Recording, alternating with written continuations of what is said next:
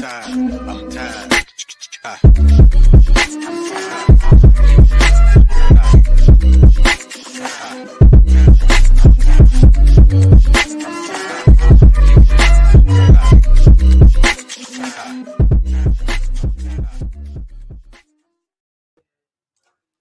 Hello, everyone. You're listening to the late morning program with Nam Ras, the number one Hare Krishna podcast in the world. I am su- super excited and honored to introduce uh, Garuda Prabhu here with us. Garuda Prabhu, thank you so much for joining us today. Uh, this is episode number 45 uh, entitled Reconciling uh, Controversial Statements in Srila Prabhupada's Books. Although we're going to discuss that, I'd also like to discuss uh, your personal journey in, in spirituality and Krishna consciousness. So thank you so much for, so much for joining me. It's a pleasure and an honor, Nam Rasaji. Thank you. Thank you so much. Please, please uh, let us know first. Um, how did you come in contact with uh, Krishna consciousness? We can start there. Well, my gosh, what a story. Okay, I'll give you the short version. Okay, if Okay. you want me to elaborate, I can. Yes. Well, basically, at age 13, my parents put me in a private high school. I grew up in the Washington, D.C. area. My both my parents are very cultured. They loved music and poetry and literature of all kinds. And my father was a, an MD, a psychiatrist, and a psychoanalyst. And my mother, a fine artist and a poet and a writer, and so on. So I grew up with this constantly around the house. But I just felt something extra was missing. And I was always wondering about the big questions, you know. Mm. So I was put in this high school and I went to summer school to get ahead, get a little head start. The headmaster invited me to this course on linguistics. Now, what 13 year old knows what linguistics is? A lot of adults don't even know what linguistics is. Right.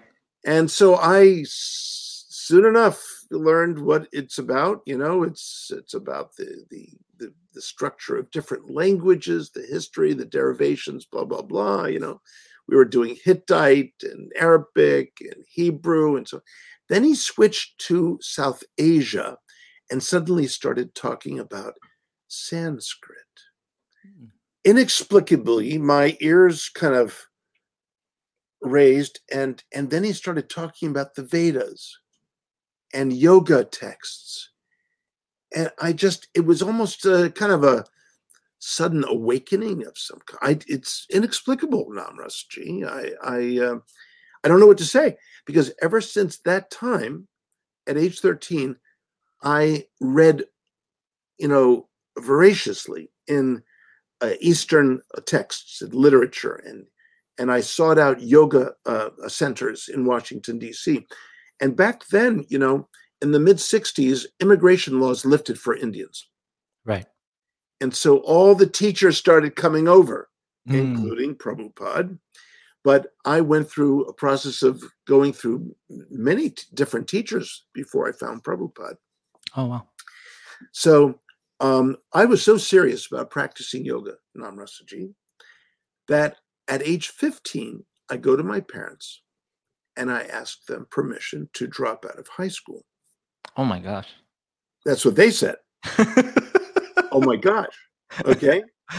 I mean, here's a very educated uh, family believes in education, right? And so on, supports it and so on. And, but they also believed in me. And they said, well, but Graham, what will you do all day? I said, I'll be reading yoga philosophy and I'll be practicing yoga. wow. They kind of looked at each other. Okay. You know, what- okay. Really? Okay. Wow, that's Okay. huge. I dropped out. They did say, What about college? I said, If college is supposed to happen, it will happen. Wow. That's the faith. I, I felt this was so much my path. Right. So I dropped out of high school and I found that a year later, I felt like I needed formal training in philosophy and Sanskrit. So I applied to Johns Hopkins University. I got everything in. Johns Hopkins wrote me back. And of course, everything was snail mail back then. Yeah. A few days later, they said, uh, Mr. Schweig, we've gotten all of your materials. but we don't have your high school diploma. Please send it along. I wrote back saying, I don't have a high school diploma. Oh. They said, This is Johns Hopkins University. we don't, you know, we don't know what no high school diploma means. Okay. Right, right. So they said, um, get a high school diploma, maybe take a GED. Well, back then, I never heard of a GED. Back then, GEDs were not known. So I looked into GED, and it turned out in Washington, D.C., you had to be 19 and a half to take the GED. So I couldn't even, I said, I'm not going to wait three and a half years to apply. I want to go now, you know? Yeah.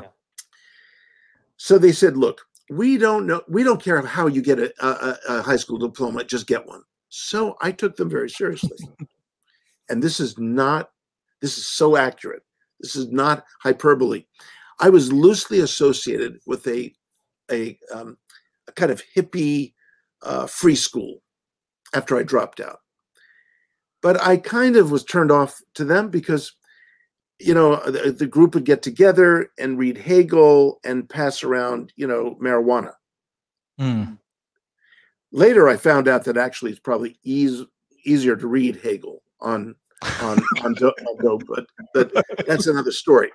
Um, but but you know, I just didn't like the the the all the drugs and stuff. I was a, a practicing yogi. Yeah. So I went to the headmaster and I said, Joel, I said, do you guys give out high school diplomas? I mean, you know, would you be willing to? He said, sure. And he took a pad of spiral bound paper, turned it on its side, pushed it toward me on the table. He said, draw one and I'll sign it. I said, you're kidding me, right? He said, no. I said, we, we are a registered entity. We're actually, you know, a corporation. It was called New Educational Project back then and uh, I drew one. This is to certify that Graham M. Schweig, you know, is a graduate of the New Educational Project Inc. Um, and I, I, I, I put a place for Joel's name, and then he said, "That looks pretty good." He said, "Put another line for a witness." I said, "Well, who's? I, I can't be my a witness of of me." Right. He said, "Well, there's Fred upstairs." Fred? Who's Fred? and he called Fred, come on down. And we heard nothing. And he called again and again. And finally, we heard, you know, mm, right? He was, I don't know what this guy was on. he comes stumbling down the stairs and he signs my diploma. Wow. I send the, I don't know what I was on. I, I was a yogi, practicing yogi, but I, I acted like I was on drugs because I actually sent that thing in. Oh my goodness. So, you know, usually you hear from universities in March whether you got in, maybe April, but June is already, May is already too late, right? In the middle of June, I get a letter saying, Congratulations, you've been admitted to Johns Hopkins. Amazing. I had my mother read it because I thought maybe I'm too much in the clouds, you know? Right. So I went. So all the university students that I teach have a diploma I don't have. Wow. They can never believe it. I, I admit to them, I, I I confess that I'm a high school dropout, and uh, I don't know. You may want to drop the course. so anyway, I was then, um, you know, very seriously practicing uh, yoga in those days. And then when I was 18, I went to India for the first time with five other friends. They were kind of into other things, you know, Yeah. which I won't mention, other teachers, gurus, paths, but I've been reading many versions of the Bhagavad Gita. And I said, This is my path. The Bhagavad Gita is my path. So, in fact, I still have some of those previous versions I read up on my Mhm. shelf for comparative purposes. But um, I went to India and I it turns out that I actually lost all five friends. That's a long story, which I won't get into. So there I am on my own in New Delhi, wanting to take, I wanted, I felt I had to go to Vrindavan. So there I am in the summer going uh, on a train from Delhi to Mathura.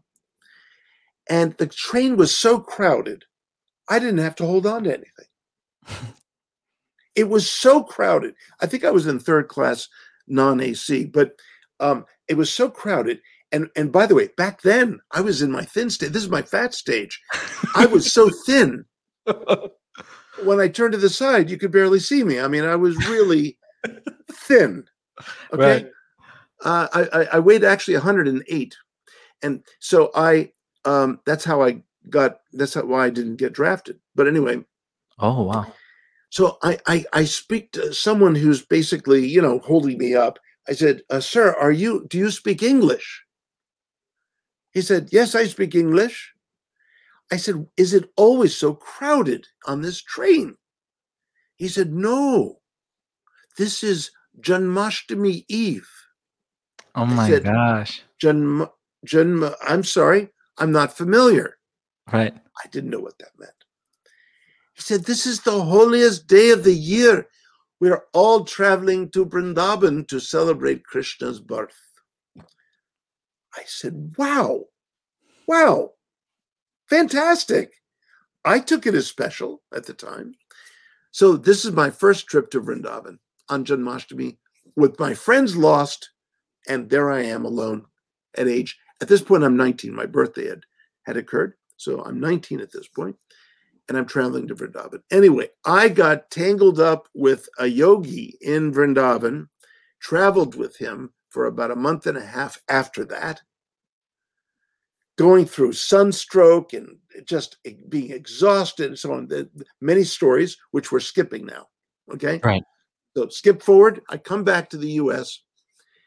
I realize that three blocks down from where I'm living is a Krishna temple. Three blocks, you know? I mean, I was living on Reed Street and they were on Cathedral Avenue by the Washington Monument in Baltimore. Hmm. So I decided to walk down there. Now, I have to tell you, while I was in Vrindavan, I had extremely long hair and a very long beard. Okay. Hmm. The guru to whom I was sort of connected, tethered at the time, told me he will initiate me if I shave it all off.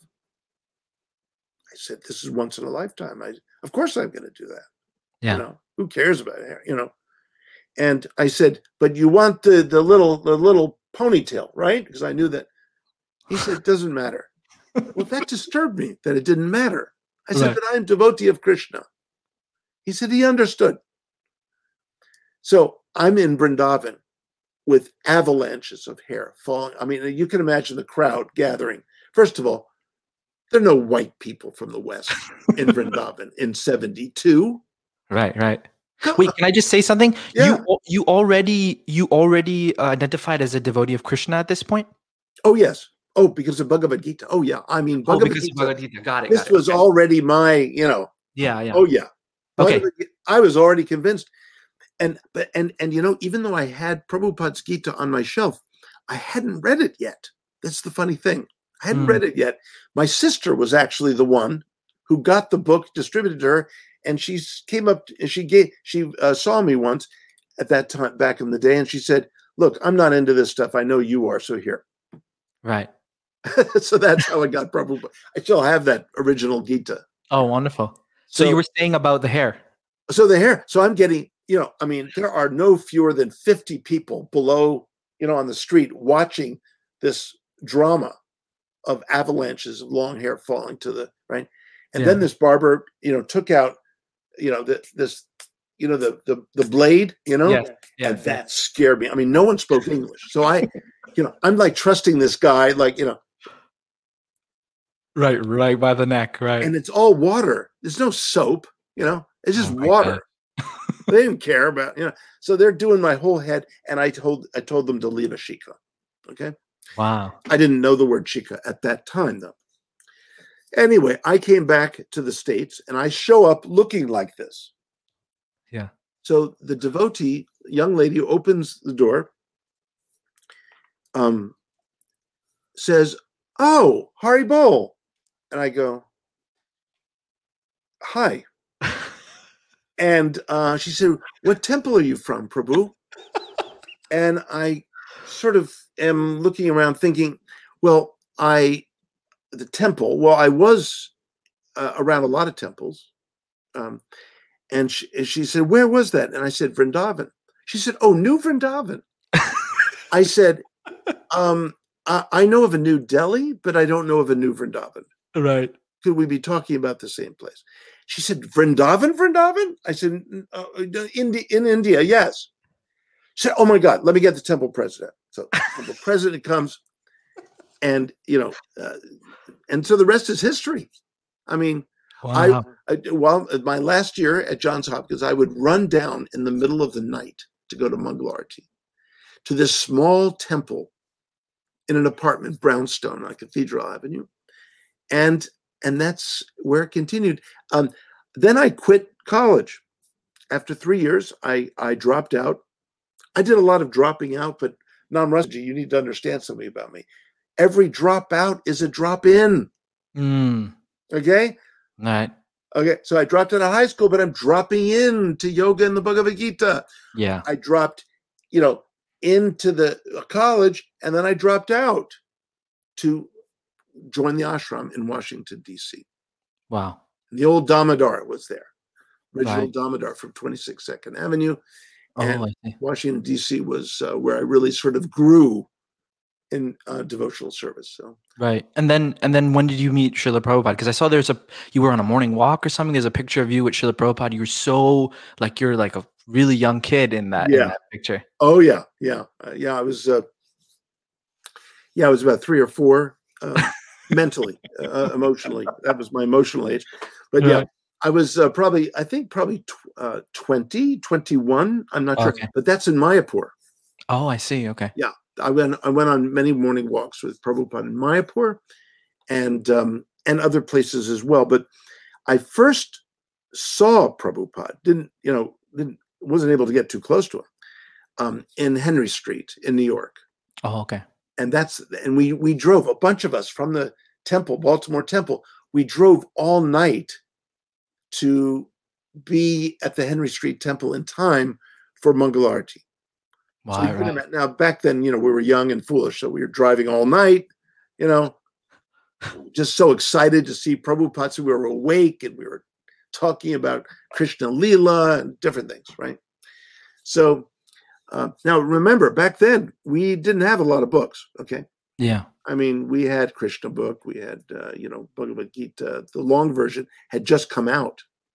Mm. The seventy-two Macmillan just come out. Right. Right. But yeah, Tell that's us- where I first saw Prabhupada. Yeah. Right. Tell us a little bit about um, your like academic, like after you, I guess, after you became a grahastha and things like that. Then you, then as you got older, you you got in, into more academic arena, right? Yes. Well, I happened to be um, in the Washington Temple. Uh, Rupanuga Prabhu was the GBC. He was a sannyasin at that time, um, but he was involved with the formation of the Bhaktivedanta Institute. Okay. I got kicked out of the Washington, D.C. temple by not Damodar. Damodar had left and there was a new temple president. I got kicked out because I refused to distribute books by cheating people. Mm. There was a devotee who went around training people from LA how to do the change up.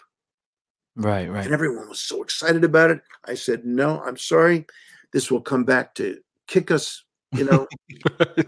and i said and i'm not i'm not raised to be that way this is not what i'm raised to do i'm, I'm raised with great good ethics yeah. and this is just against me i'm not going to do it so you know what they back then temples used to trade devotees you know Like baseball players or like something. slavery you know it's like okay.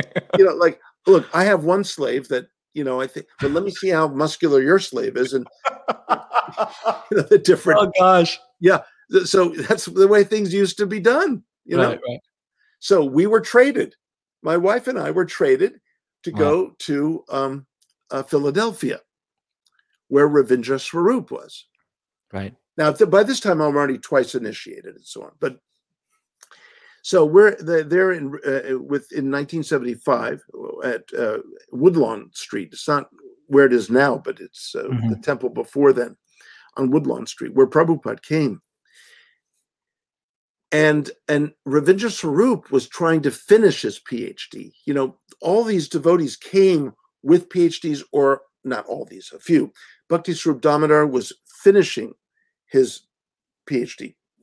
Um, Sadaputa, I believe, finished his PhD already. Madhava had finished his PhD um, from Georgetown. Um, Right.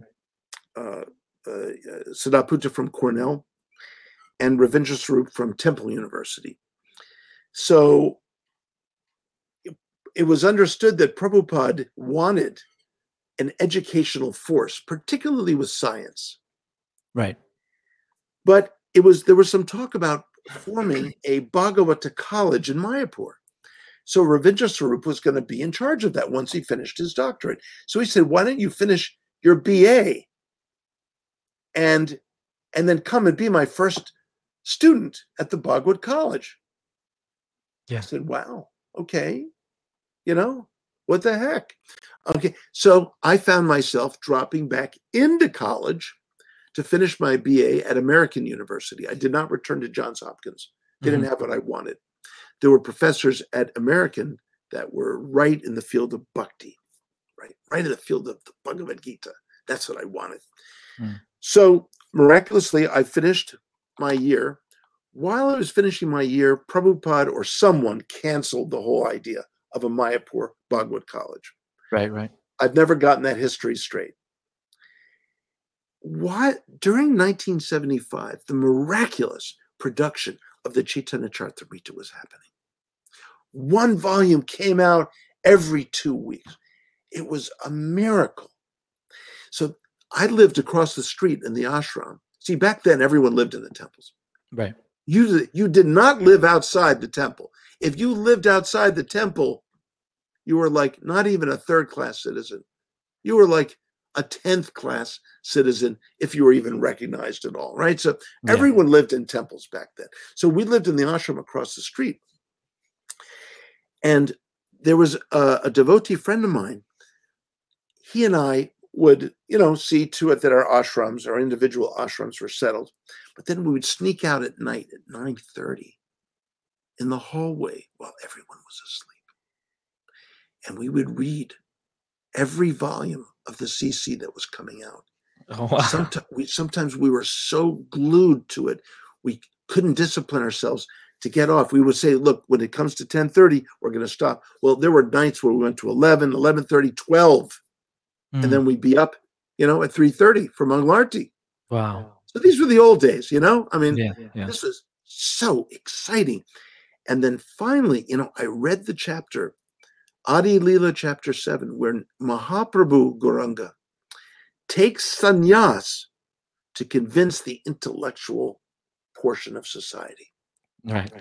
And I said, my gosh, here I am in the middle of finishing my BA, which now is no longer useful for Mayapur. Okay, so that was pulled out. But you know what? And then there's the Bhaktivedanta Institute that Prabhupada is forming. There's Bhakti Swarup Damodar. Ravindra is part of that, and, and Rupanuga. And I decided, what the heck? Let me see what. So I said, the PhD is the danda of the age, Right. not sannyas. yes. And that's my realization. I got so excited. I said, let me apply to University of Pennsylvania and University of Chicago, the two best South Asian programs in the country. Right. And I was so nervous about it. You know what I you know what my statement of purpose said, Namrasa? It opens up saying, I am an initiated devotee of the International Society for Krishna Consciousness, known as the Hare Krishna movement. In the first line, I Wow. figured, you know what? They don't accept that. I don't accept them. Those Ivy League, you know, prestigious nobodies. right. Little fanatical, little fanatical, right? but I just needed to know I would be accepted. Otherwise, I'm not going to go there, you know? Well, little did I know, they both accepted me They offered me scholarships. They Oh my god! offered me right into the doctoral program, not even accepting me for the master's, and then at which point to reapply. No, right into the doctoral program. Honestly, Nam Rasaji, at the time, I did not appreciate what what I got offered then. Yeah, I mean, huge. So there I am on the way off to University of Chicago doctoral program. This is where Edward Dimock is. Well, guess who wrote the forward to the Bhagavad Gita? Right. Edward Dimock. So there I am, you know, in class with the fellow that wrote the forward that Prabhupada so appreciated, Mm. which I am guilty for having it removed. Really? Oh, that's a story. Oh, yeah. Now that relates to the book, the history of the books and so on. Oh, I see. Okay. but that's that's quite a i'm part largely responsible for convincing that the bbt to remove that forward. And that's another story. I'm noting it down just so when we do go into the Yeah, book changes, I, I can yeah, ask yeah, about you may have to stay on me for that one right? Okay. So we'll have to talk about that. But so then i'm at the university of chicago. I go there with cleanly shaven head kurta tilak i didn't wear a, a dhoti i felt that was a little i don't know just a little much so i went in pajama you know Right, right. so I'm going through halfway through the, my first year there. Rupanuga calls me up and said, Garuda, I don't think uh, any devotee is ever going to do this. So you need to go to a name recognition. I said, University of Chicago is one of the top 10 schools in the country. Yeah. He said, but the populace doesn't know University of Chicago. You have to go to Harvard. I said, I just got into the doctoral program at university. And now you want me to apply to Harvard. He said, just get some degree from Harvard, you know? Yeah. So I apply and I get in. So I drop out. So here we go again. There's Garuda dropping out and dropping into Harvard wow. at the master's degree level. Okay. Okay. Then I finished my master's degree and go back to the University of Chicago to complete my doctorate. But then the Matsya Project, the famous Matsya Project back then, the BBT uh, with um, Gopiparanadhana and um, uh, Vidyananda and uh, um, a few other devotees convinced me that I should lead the way into a Smithsonian funded grant that would allow us to go to India and microfilm handwritten palm leaf manuscripts. Wow. Lo and behold, we got a $150,000 back then. Do you know how much money that is now? That would be like $500,000. Wow. That's a lot of money. So suddenly, I'm leaving the University of Chicago to head up the pro the, the, the research in India for the Smithsonian. And when I'm over there for a year, toward the end of my uh, work in India, I realized I couldn't return to the University of Chicago because of politics. So I called up Harvard and I said, Is there, this is during the summer, already applications, everyone's on vacation. I call up my old professor at Harvard. I said, Is there any way you can let me back into Harvard, even as a special student just taking courses for credit? He Right. said, No, we'd be delighted to have you back. We'll form a special admissions committee to review your application. Wow. I never even got that much attention from my mother.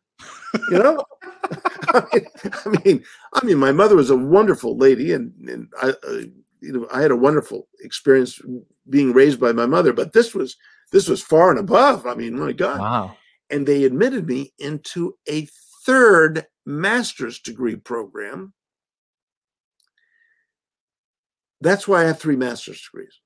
Oh, I see. Okay. I keep trying to sell one or two of them, you know, uh, on eBay or, uh, you know, uh, Facebook Marketplace or something like that. But uh, anyway, but that's why I have an advanced master's degree, which you can only get after you have ministerial degrees.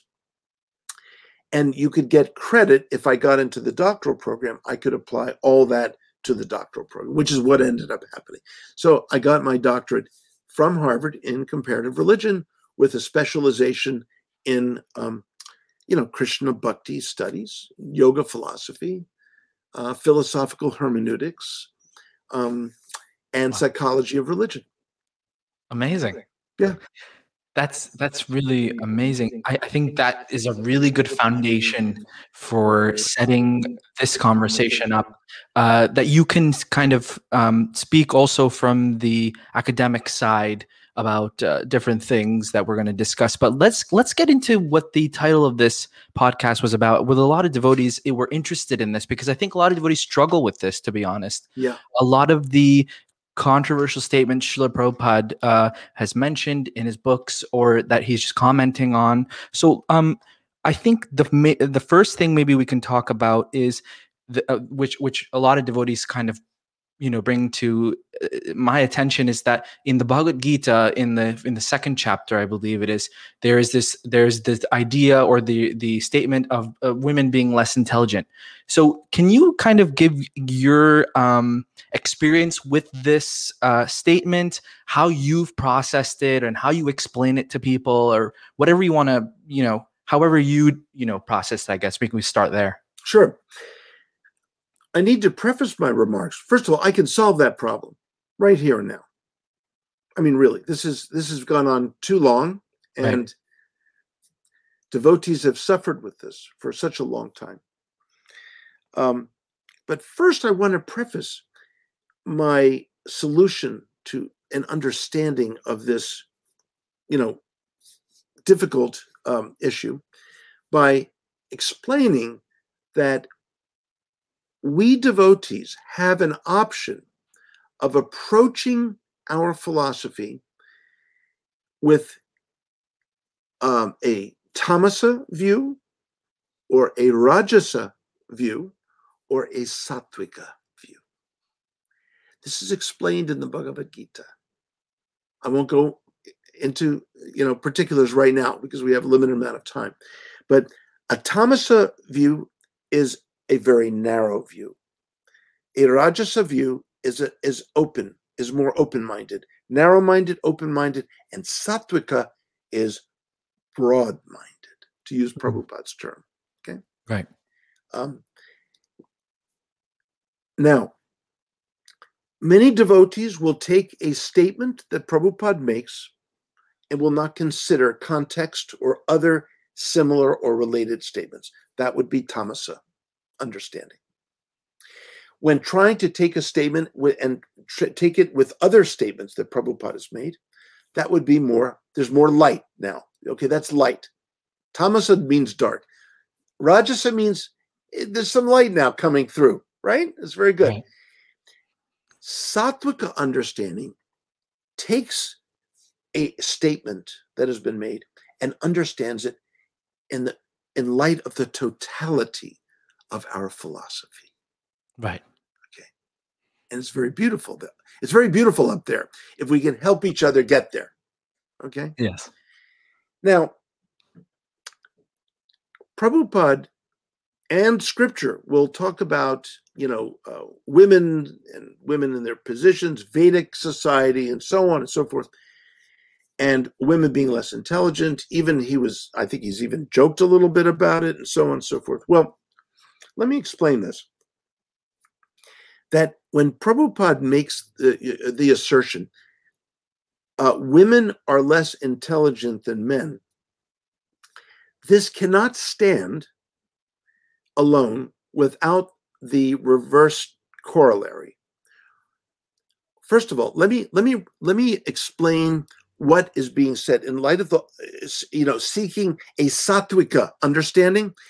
Women are less intelligent than men in the ways that men tend to be intelligent. But the necessary corollary to that is men are less intelligent than women in the ways that women tend to be intelligent. Now, I was sitting there once with my dear sister Visakha Devi Dasi, who was asking me, How do you understand this? And I said, Look, Visakha, it's really easy. One of the several qualities of the feminine that is provided by Krishna in the Bhagavad Gita is medha, which means intelligence. Mm. So, how is it that suddenly women are stupid when they're intelligent, according to the Gita? Medha means intelligent. But you see, buddhi is a little different than medha. And I say I describe that medha means intelligent in a certain kind of way. And buddhi means intelligent in a certain other kind of way. So women have a different kind of intelligence. And we can see this. This is not, you know, um, it's sort of counterintuitive. Uh, why is it that women really know how to take care of children better than men? I mean, that's a generalization, Right. but we can see that that's the case. Look at primary education. Mostly women educate the children.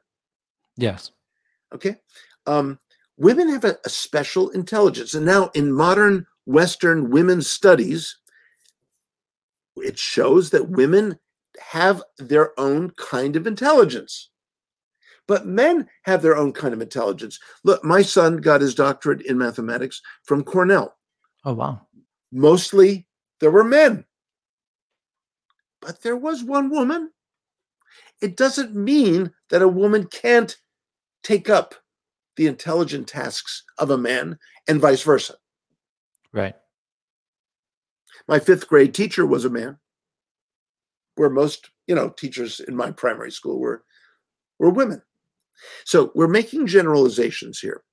Women, this is why it takes a woman and a man to raise a little baby human. Have you seen those baby humans, the little little chumps, you know, baby humans, right? I think you have one or two of them over I have there. two. right? Yes. Yes. Yeah, okay, there you go. Okay.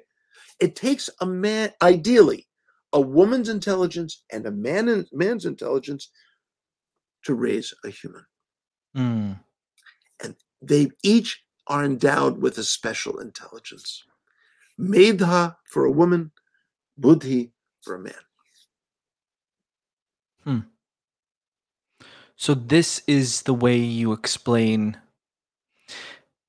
The, the the issue that I face is that when you say when you, when you have this explanation around it, then you're not you're not necessarily taking Prabhupada's words as it is. I guess you're saying that I guess you're saying that you need to look at it in a specific way. Like you're gonna if you're gonna look at it in a narrow way, then that's what you're gonna get. But if you look at it in a more good, mode of goodness way, then you will see it as uh, within the context of a larger, uh, I guess, uh, philosophy or or whatever Framework. Yeah. framework. Right, right. Philosophical framework. And it, it and suddenly it becomes much more um, rational. Um, I mean, if it's worth anything, uh, the most intelligent, you know, IQ, the you know intelligent quotient thing, if you you know accept that, is a woman in the world. Mm. She has a 205 or something like that. I mean, it's un- unbelievably high. I mean, it's ridiculously high. It's a woman. Now, why isn't it you? You're a man. You know, why isn't it? Why isn't it myself? I mean, come on, you dummy. You know, and I'm a dummy, and there's a woman at the top. I mean, you know, we we have to make sure we're not making assertions and that we're not quoting Prabhupada in a way that will make us look irrational. right. That's another problem. You see, now here's another aspect to this, Namrasaji. Prabhupada had a very particular kind of discourse. He would speak on relatively important topics in absolute ways. And that was his dramatic style of teaching. I know what that's like. Sometimes I come into the classroom to my students and I say, You're all crazy. You know? okay, right? So you're all crazy. You're all nuts. Okay. All right. Right. Now, some of them really are. Okay. But not all of them, right? So I'm I'm making a generalization. I'm not, I'm I'm being careless intentionally. Why? For drama? To to send a message home strongly? right? Mm. Admittedly, I'm using hyperbole. Um, it's it's inaccurate. It's not true to the facts, but there's a message. Now, when I do this, you know, if you're ever talking to me on the phone sometime, Nam Rasaji, and I get all hyperbolic on you and all that, you might as well just hang up. But when Prabhupada does it, he's doing it as an ambassador from the spiritual world. He's doing it as a representative of Krishna Bhakti, and he's trying to establish it and force us in a way. He's, I know this sounds a little crazy. Prabhupada was a little Zen like, you know, a little Hmm. bit of shock. Yeah. Let's shock these Westerners Right. out of their Western, you know, Eurocentric box. Mm. you know let's let's let's make this make sense you know um drive it home but prabhupada said we should repeat the philosophy yes but we should not imitate him in the repetition of the philosophy this is very subtle That is very subtle and Okay. important. Yeah.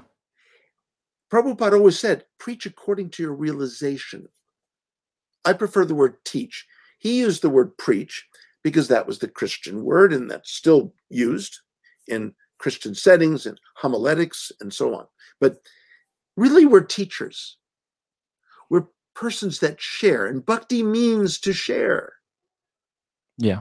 so we're more we're actually teachers and persons with whom we can you know uh, accept um, uh, confidential thoughts and we can offer confidential thoughts um, what our experiences are in krishna bhakti we can offer Mm. that to people Mm. See I we have to be careful not to imitate prabhupada so so you're a new devotee and i you come along right Yeah. I, I sit down next to you at a sunday feast you look innocent enough right Yeah. And I said, after I introduced myself, so Prabhupada is a pure devotee. He's a pure devotee. Um, and you should follow him. You should surrender to him. You'll be liberated. Now, first of all, are these honest statements? Prabhupada is a pure devotee. Do you know what kind of being I would have to be to actually know and perceive Prabhupada as a pure devotee? Wow. I'd Yeah. have to be one of the six Goswamis. Or, you know, it's not an honest statement. Stay away from the word to be, the verb to be is, the is word. It's very dangerous. Leave that to God. God can use the verb to be. Mm. This is more powerful. Prabhupada has changed my life. His teachings have moved me so much that I've devoted myself to his mission. Maybe I can show you a few things. Right. It's so much more powerful. Why? First of all, because it's true, it's genuine. To say Prabhupada is a Shakti Avesh avatar, who are you to say what Prabhupada is and what Prabhupada is not? I Mm. don't know about you, Nam Rasaji, but I ain't anyone to say that. Right. We can say what our experience is. Prabhupada appears to me to fulfill the requirements and the attributes uh, and the and the accomplishments of one of the most amazing acharyas in our line. Now, as an historian, I can say that he is one of the most amazing persons, even from a mundane viewpoint. Yeah. yeah. Prabhupada is amazing Right.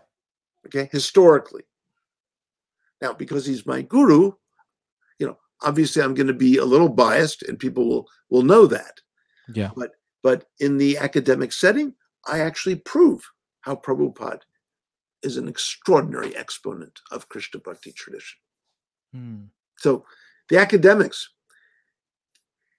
can offer devotees particular tools that are powerful if used properly Right. but academic or not, our understanding of Prabhupada's books requires dialogue among one another to lift one another up to the highest understanding.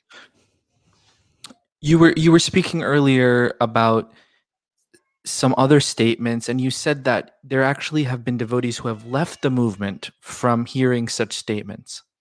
Now, Yes. exa- for example, the, the the statements of rape, uh, and also other statements have been made.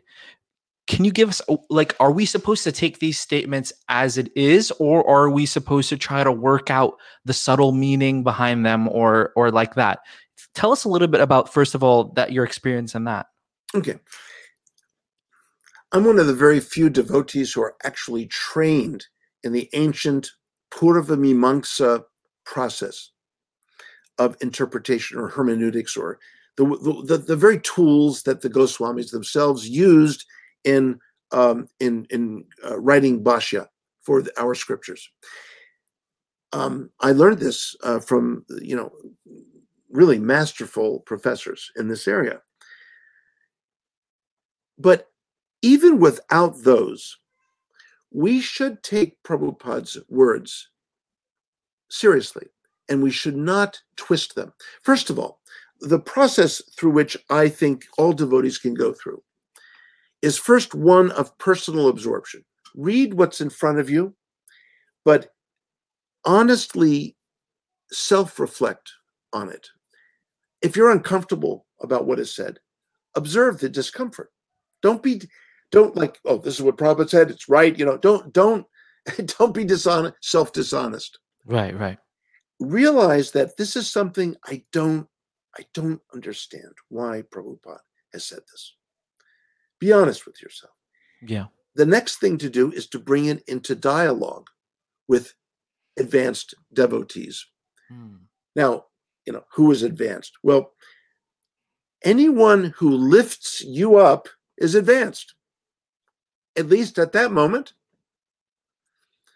Um, you know, a, a, a devotee um, a few years ago said, um, uh, I would like to accept you, uh, Garuda Prabhu, as my Shiksha Guru. I said, Well, I said, look, let's take it on a sentence by sentence basis. When I say something stupid, don't accept me. when I say something really insightful and deep, accept me. Okay. So let's do it on a sentence by sentence basis. And then that's a deal. And we should. pre COVID, pre COVID handshake. Right, right, right. So, so you know, it- it- it- we attain a deeper understanding, which moves into realization when we dialogue with devotees on these matters. And only after that can we be competent in presentation. Hmm. So, first, you know, there's absorption, then there's dialogue, and then you can present. Hmm. One has to go through this process. I, I guess the the reason people have issues with it is when the other people other devotees might use those statements for their own to like bring themselves up like for example for the women thing like the men may use that against women that oh you are less intelligent Prabhupada said it so so we're going to be you know uh, lorded over i guess you know they can they can uh, use that for to bring themselves up and in case of like other statements then that's the issue my my point is that the issue is when we use those points against others Okay. That that is a very serious matter because it just it is destructive to do that. It is very destructive to do that. Um, uh, the the um, the, this is when we turn shastra into shastra.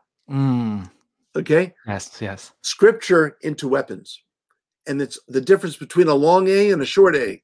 yes respectively, right? This is um, very destructive, Namrasaji. And I've seen it. I've seen it. We're not here to use scripture against one another. This is not Right. our process. We're here to elevate one another with Shastra Mm, and nourish and nourish one another. You know, two of the six exchanges that Rupa Goswami mentions in the Upadeshamritam is, you know, offering nourishment to one another. Yes, that could be taken as prasadam, foodstuffs, but it can be taken as anything that nourishes. So we're exchanging nourishing things, not not harmful, discouraging things. Then that could move into the realm of aparadha, um, which we easily translate as offense. But you know what aparadha really means? I mean, it means pushing someone away from loving worship, discouraging someone from loving worship. Mm. That is aparadha. Apa, away. Radha, worship, loving worship.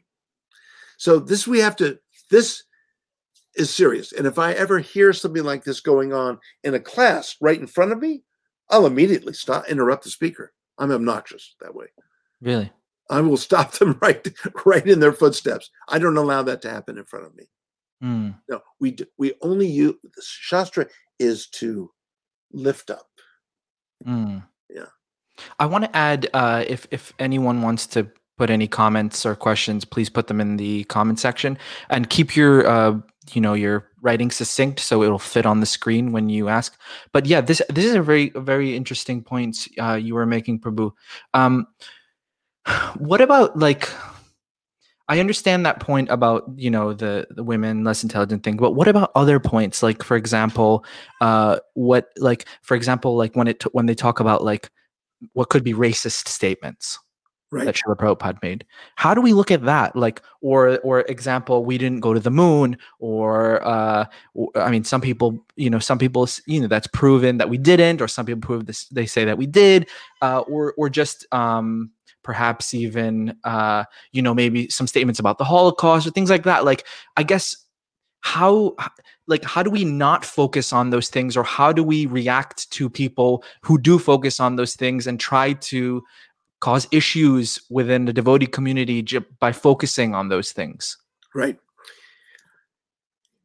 Good question. Um, these, first of all, we need to understand, and I'm writing something that will be published in, in, in uh, one of the books I'm working on, but we need to understand that Prabhupada's statements can be categorized in three at three levels. Essential teachings to Krishna Bhakti, supportive, directly supportive teachings of Krishna Bhakti, and peripheral statements Hmm, that are not that are unconsequential, really, ultimately. hmm, I mean, who the hell cares if we go to the moon or not? I mean, really. I mean, is that really that important to you? I know it's not that important to me. I mean, I, it doesn't change, you know, what we're having for dinner tonight. You know what I mean? right right it right. really doesn't uh, work that way um, um, the, the the the really important thing we have to do is to focus everything to appreciate and understand and illuminate krishna bhakti the ultimate message. Even krishna says in the very last words he speaks to arjuna in the gita chapter 18 verse 72 he says have you heard this whole teaching which is very complex, with thought focused on the single highest point. Ekagra. Ekagra. Eka, single. Agra, summit, the summit, the, the Hmm, peak of a mountain. So we should always keep focused on the single highest point. When we give class, we should always bring back, bring it around to the single highest point, the highest and most essential teachings of Krishna Bhakti. right Without doing that, then what is the point? And we should also speak about on those things that we've realized. You know, speak about the things that we've actually, um, in a very concrete way, have realized and studied deeply. It's part of your part of your bones, really. Now, there are some topics that I've not studied that deeply. This, for example, the statements uh, that are pertain to uh, the evaluation of other cultures, which can sound racist, right? Um, uh, the the talks about uh, blacks. Um, even even we Europeans, we're supposed to be uh, what uh, Yavanas, and and uh, you know, I mean, we don't get a we don't get a good uh, picture. Uh, you know, we don't get a good rating there either, right? Okay, so yeah, so it can appear very Indo-centric, you know, and, Yeah. and so on. Um, but again, you know, I just haven't pursued it. but there is a level of realizing what Prabhupada intended by it. And we have to go there. Now, the part about rape, that I have looked into very thoroughly. And I, I see devo- advanced leading devotees squirm in their seats when they're trying to explain that. But it's not difficult. Before you go into that, I want to talk about the statement you just made about intention. Like, how can we, like, I was talking to my wife about this earlier. Like, the farther we go away in generations from Srila Prabhupada, the Mhm. more, the more it will be unclear about what the intention was. Is that not right? Because you, because you, for example, you met Prabhupada and you talked to him, and you heard from him personally Mhm.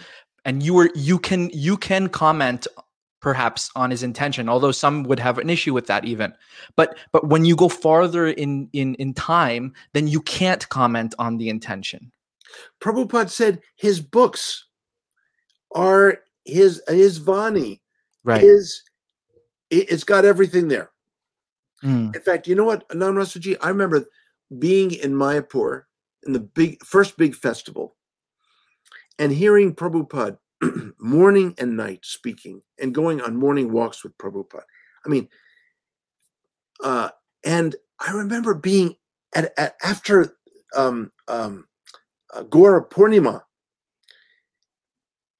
I remember being so eager to return to the States even before we all went over to Vrindavan mm, because I just wanted to dive into Prabhupada's books. I was so inspired by what he was speaking to go to what he has written. Right Now, who would want to leave Prabhupada when you're with, right? But I had this incredible, I knew at that time that I would have a special relationship with Prabhupada's books. I didn't Right. know I was going to go into the academic direction. So, you know, that was that was a, a- an awakening. That was another awakening for me. Mm, And I had a relationship with Prabhupada's books. So his intention is there. Now, how do we know about each other's intentions? Like, what about what about you right now, Nam Rasaji? What is your intention talking to Garuda Das? You know, what is what is your evil underlying, you know, uh, intention? Now, here's the thing. Savai pung samparodharmo yato bhakti right? This famous Bhagavatam verse. Ahaitoki apratihata, ahaitoki, without motive. yeah Okay, so how do we become without motive in a um, in a in a, a pro, and while we're still in process in Krishna Bhakti? Okay, the irony is you can be without motive if you declare your motives.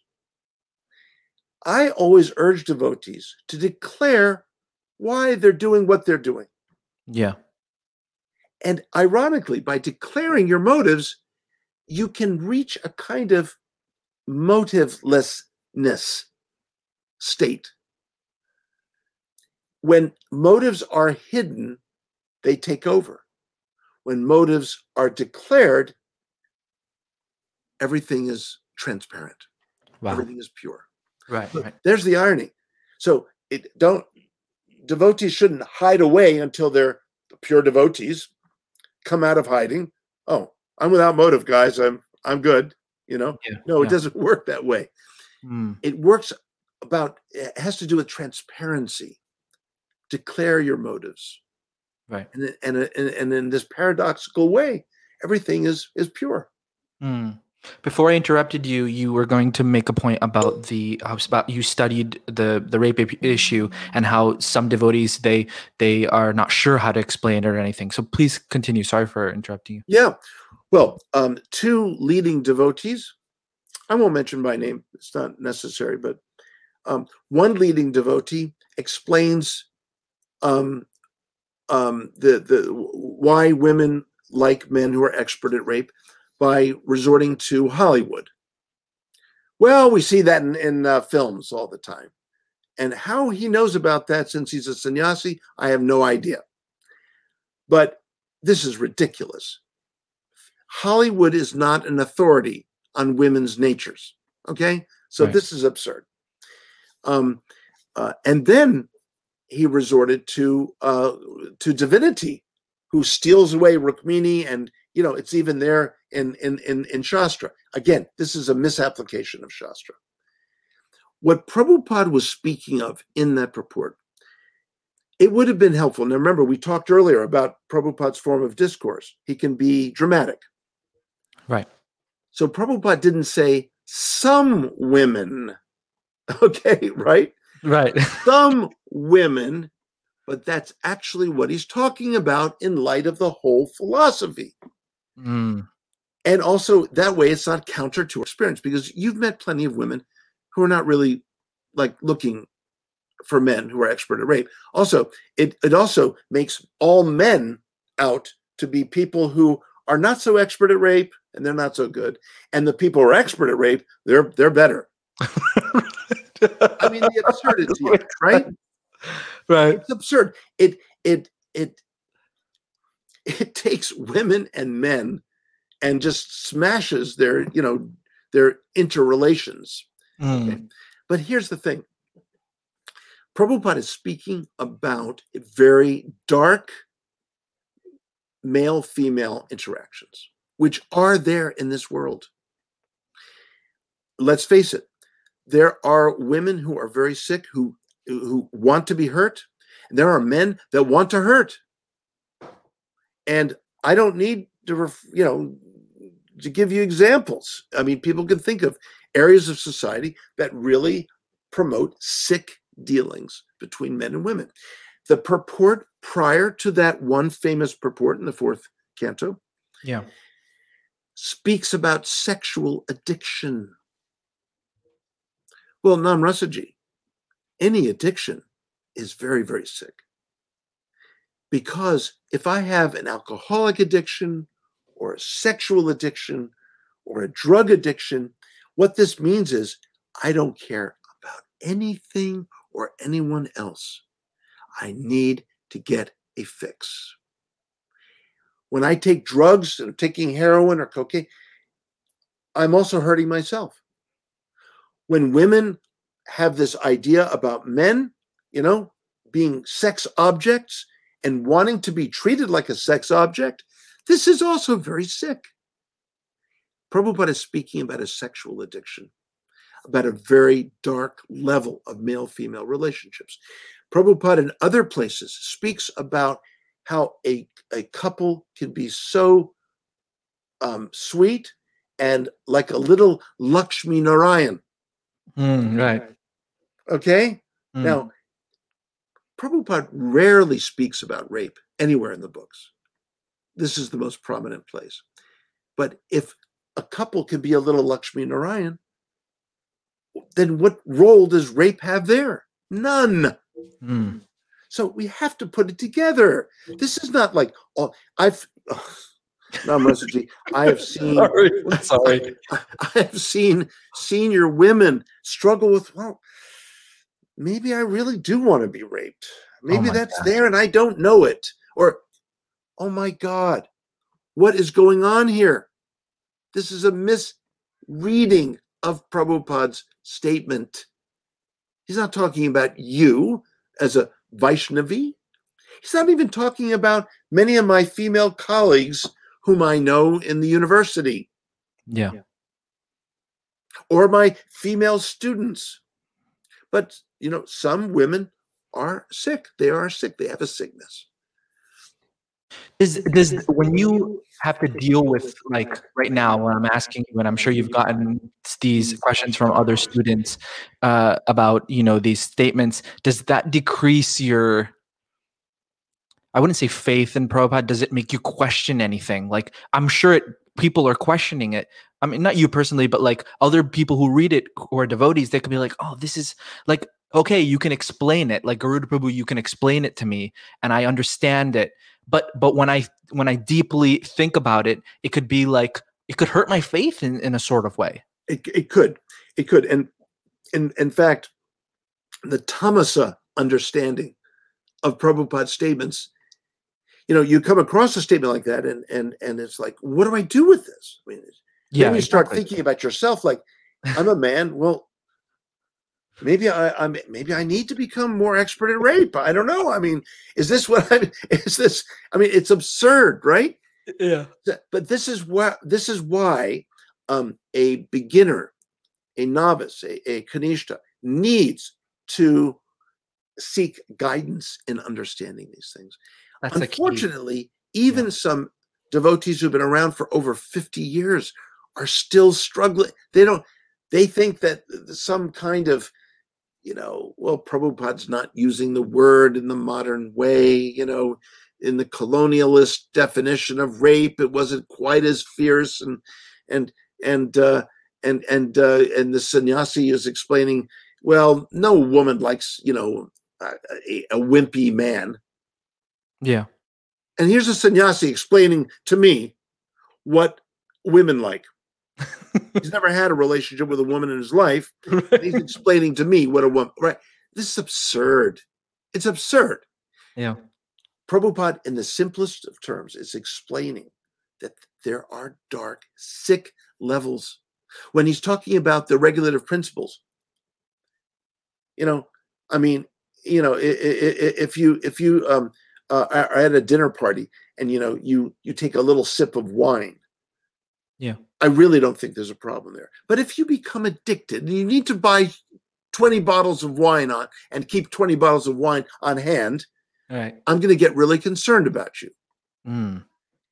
um, intoxication. Um, I mean, look, sugar can be intoxicating and addictive too. In fact, it's considered to be more addictive than even heroin. And it's very bad, and it's bad. It's bad for you ultimately. And the, you know, when you get to my age, you end up with diabetes and this and that and the other. That's not good. So you have to be careful with sugar. Yeah. Anything in excess, anything in Rajasa and Tamasa guna is going to cause problems, period. So we Yeah. have the tools, Nam Rasaji. Mm. Prabhupada gave us the tools. But you know, you mentioned the idea of faith. When we read Prabhupada's books, it's you know, it's not the same as reading uh, you know, um, uh, you know, uh, a book by Charles Dickens. You know, Or, or, or reading, let me, uh, more modern stuff. Uh, let's say Harry Potter. Right. Okay. It's a wonderful imaginary world and this and that and the other. you know, fun. That's fun. Okay. But, you know, if you go and read Harry Potter with a mindset like, this is stupid, this is not real, then why are you reading Harry Potter in the first place? You know, um, uh, you know, if if you're reading, you know, uh, Pride and Prejudice by Jane Austen, I mean, you know, it's not something that really happened, but but it's based on some things probably in her life, little projection and so on. Um, there's a message in there. You read it for the message. Now, when you read Prabhupada's books, why are we reading Prabhupada's books? To cultivate a life of Krishna bhakti. Mm. If for a while you read something that doesn't make sense to you, that's okay. Put it on the shelf. Have faith that one day you will have some realization about it. Mm. That's the way to read Prabhupada's books. To read Prabhupada, and, and let's say there isn't a guide around that is available to help you understand and appreciate something, then put it on the shelf. I did that several times way back in the day, and it's amazing how I returned back to it with illumination. I understood it finally. This is a wonderful process, this Krishna Bhakti. So it's so there's a few points there that one uh, uh, that I want to hone in on first is that it's it's it's important to have a guide when you are you know reading the books. And if the you if, if there isn't then you shelve it and and come back to it. That's really important. Uh that um what was the second thing i was going to say? It's in oh th- what i was going to say is that it's not like a normal book that, that you're reading like harry potter but it's actually something spiritual that's going to reveal itself to you in time as your adhikar is increasing Yes, as you're ready. as you're ready correct yeah Yes, the this level of reception, receptivity, as we purify our hearts. Um, the, the, the word used in the Bhakti Sutra is patra, which means a pot, right? Right. And and we are, but if we got if we have our pots filled up with all kinds of preconceptions and and conditionings, then how much room is there for Krishna Bhakti? So we got to be busy emptying out that that pot a little bit Right. Right. and, and, and make room, you know? Yeah, Yes. Yes. So if I if this X piece of information goes into and mixes in with my Y conditioning, well, it it, it it just it just may not be the right time for me to understand something. Right. You know? That's a huge point. Yeah. That's a huge point. So does that mean does that mean we have to what what does it mean to empty oneself in that way? Can you elaborate on that? Yeah. So uh, so we all come with um, sanskaras, uh, you know, uh, conditionings. Um, um, now here's here's a point that that devotees think, and I've heard leading devotees tell me, there is no love in this world. Now sometimes Prabhupada says that, Yeah. but again, let's take it to the sattvika level, right? The the the uttama level doesn't mean you have to be an uttama bhakta. When we do deity worship at the temple, do you know you're stepping into pure devotee's shoes, right? I mean, when all the the beautiful ritual and the the the this connection with the deity, Yeah. this is all pure devotee uttama stuff. Yes. Now, do we say, um, Namrasa, are you an Uttama Bhakta? Because we're not going to let you on the altar until you are. You have to sign a piece of paper. No, we don't do that. But our whole process is about stepping into Uttama shoes, uh, expecting Uttama performance. And we do this by helping each other. Hmm. Okay, we do this by helping each other, supporting one another. Um, suddenly, when it comes to the philosophy or teaching, suddenly we we can just splatter, you know, Madhyama and Kanishta understandings all over the place. Hmm. You know, no, True. no, there's no. This is not acceptable. Right. You have to be on. For example, if someone asked me to, if you asked me today, how do we understand these uh, statements, these assertions by Prabhupada that make Prabhupada appear um, uh, racist? I would say, I know what you're talking about, but I'm going to have to look into that more. This is not something I've looked into deeply. Right. So I'm not going to, I'm not going to talk. I could talk about it some, Yeah. But I'm not, I know that I'm not ready to.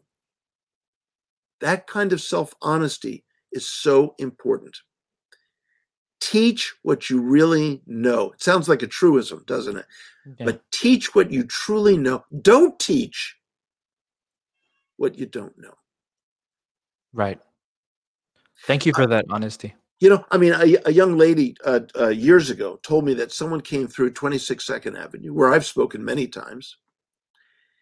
A sannyasin came through and he spent 30 minutes condemning homosex.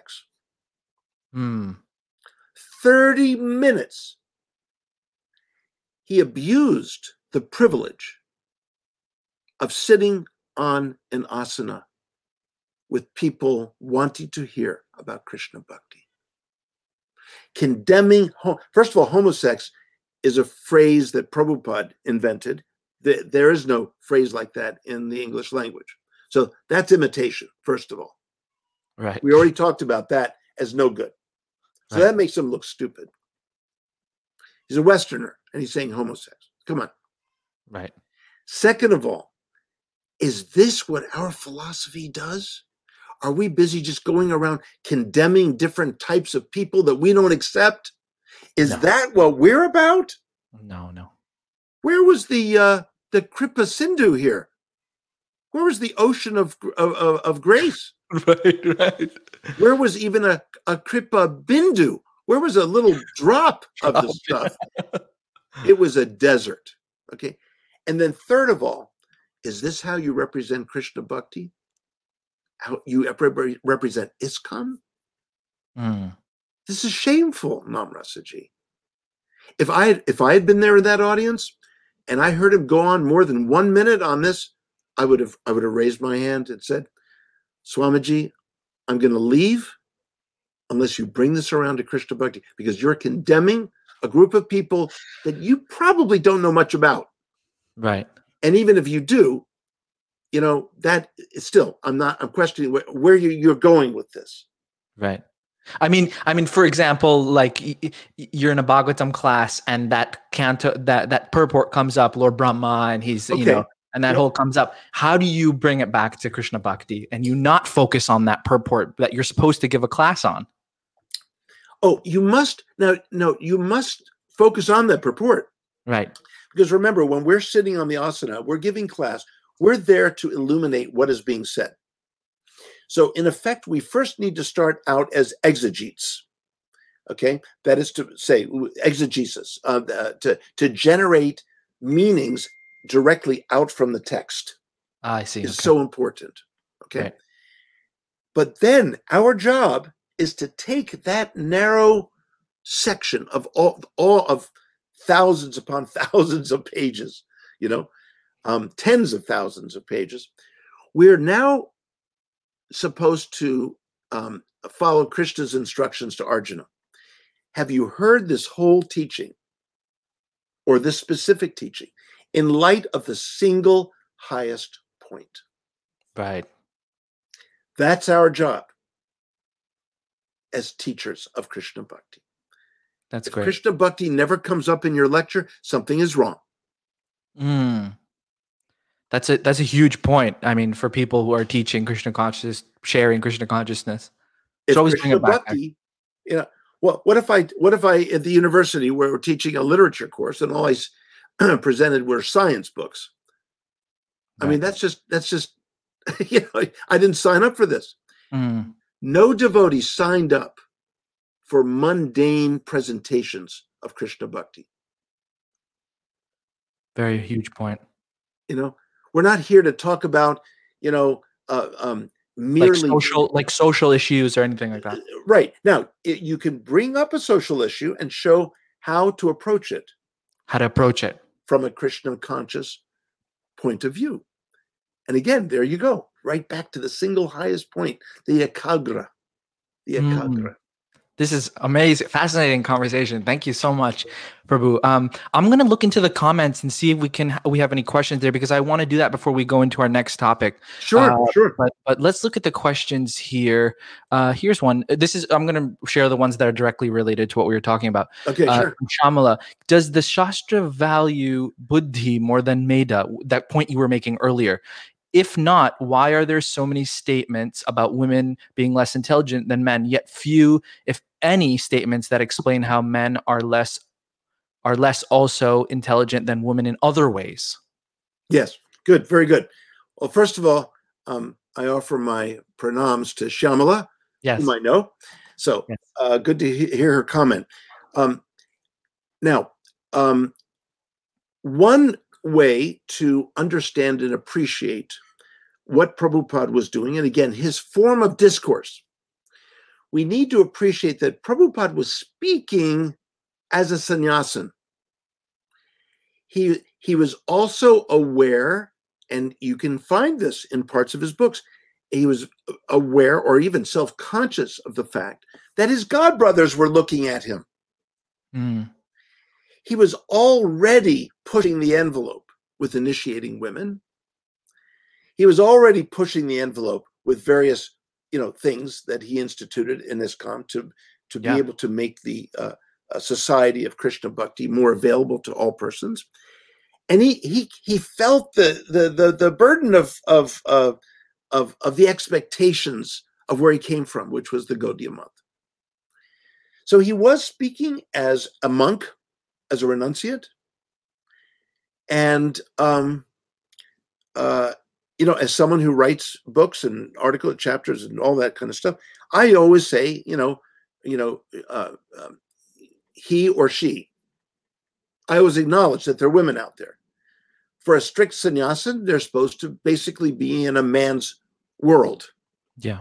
So that partially, um, one can partially understand why there's a focus or an emphasis, as Shamla uh, mentions there.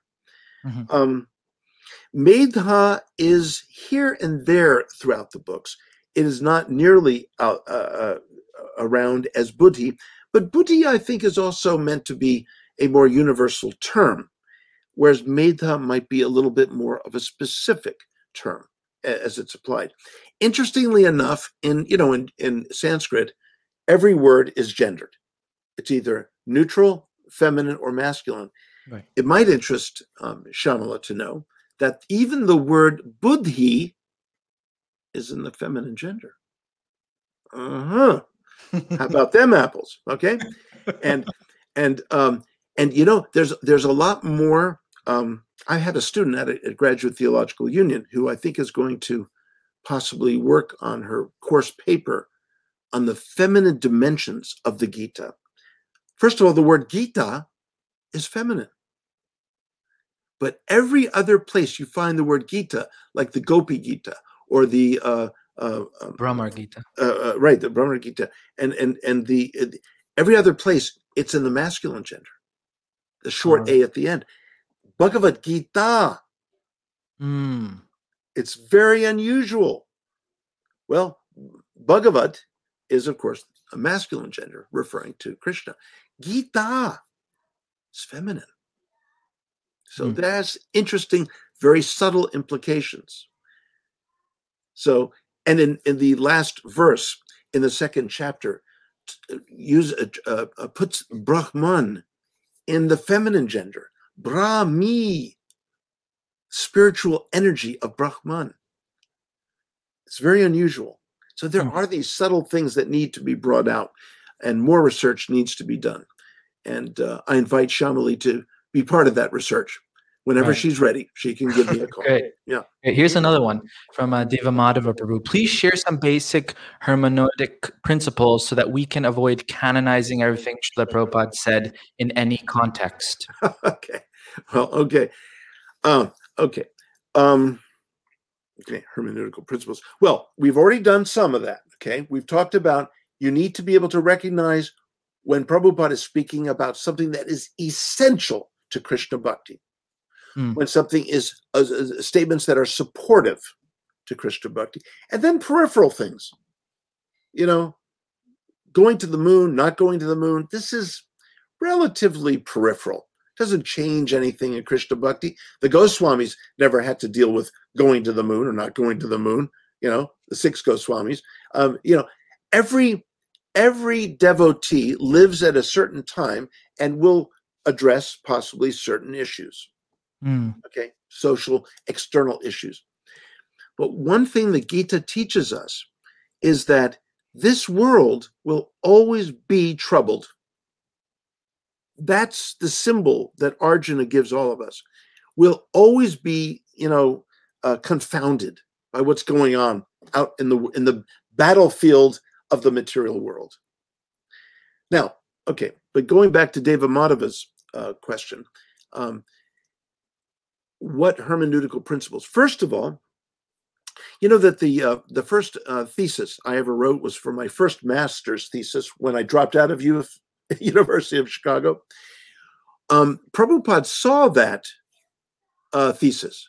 He was on his bed. He was sickly at that point. This was in the months leading up to his departure but i had um, uh, uh, a a couple of devotees insisted that I send my thesis to Prabhupada, and I didn't want to because I didn't want to disrupt Prabhupada's translation. I didn't want him to be focusing on my little mundane things, you know?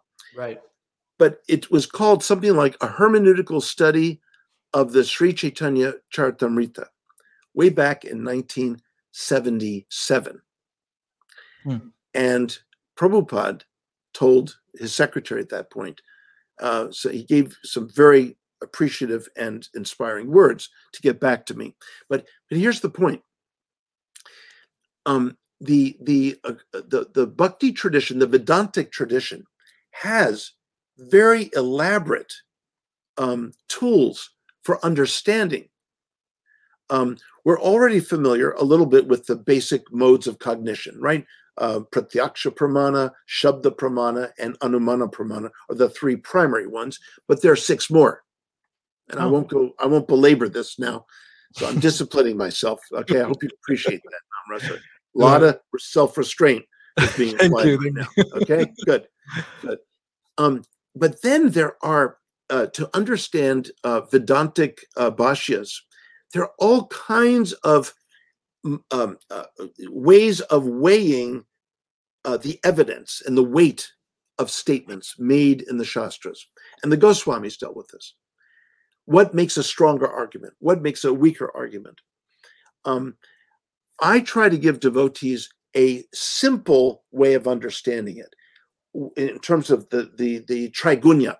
The, when a statement is narrow, narrowly construed, without understanding it and other relative uh, or um, uh, uh, you know relevant relevant statements or similar statements in the in the rest of the books, then you're still in in this dark place of understanding. But if you do see it in this uh, at this level, then it's a a rajasa level of understanding, and then to gain it an understanding of that singular statement in light of the whole of the philosophy is is what we need to seek with one another by profuse reading and researching the Prabhupada's books and by our own uh, development and realization uh, in Krishna Bhakti itself. All those things need to be um, pursued to get to gain that highest understanding. So uh, that's my simple, you know, hermeneutic for devotees. Right. It get, it, I don't see any need for devotees to get into the technical um, mimamsa, purva mimamsa uh, uh, aspects of, of philosophy that starts with the Jaimini Sutra, uh, Prabhakara and Kumara uh, Bhatta, um, uh, commentators on the Jaimini Sutra, and the Mimamsa uh, laws of hermeneutics and so on. Uh, it gets very, it's very complex, Wow. very complex. Very interesting topic, though. Yeah. Now, Deva. Madhava, you know, wants to get, you know, into heavy duty study of this, then I'll tell Deva Madhava, give me a call, you know. okay, great. Great. We have another, just a comment here from uh, one of our supporters, Raghava Pandit Prabhu. To your earlier point, this is from Bhakti Vinod Thakur. The great reformers will always assert that they have come out not to destroy the old law, but to fulfill it. Okay. Very nice. Here's another. Here's a question. Hmm. Prabhu. It hurts me when the majority of ISKCON, he he said, rejects evolution. What are your views? Mm. Evolution is a is, is a, a complex subject. Now, I was on a doctoral dissertation committee at Oxford University. You know, that's that little place over there across the puddle. Um, anyway. I was flown over to um, to uh, do a dissertation exam by a devotee. By the way, this is history. There's never been, I think, in the history of our Krishna Bhakti tradition, a devotee scholar examining a doctoral dissertation by a devotee, up Oh, and coming scholar. So I've done this several times very cool. and and at other universities. So this is really new. Devotees examining devotees, uh, teaching devotees in the university setting. It's quite a Mm. new thing, right? Mm.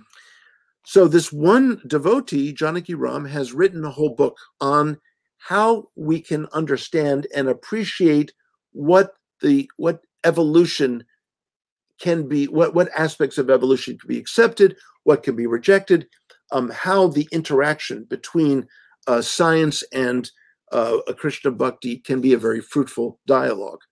This is not my area of expertise, so I'd have to refer that very good inquiry to Hmm. that discussion. Sure, sure. Uh, th- this is a another question on the same line.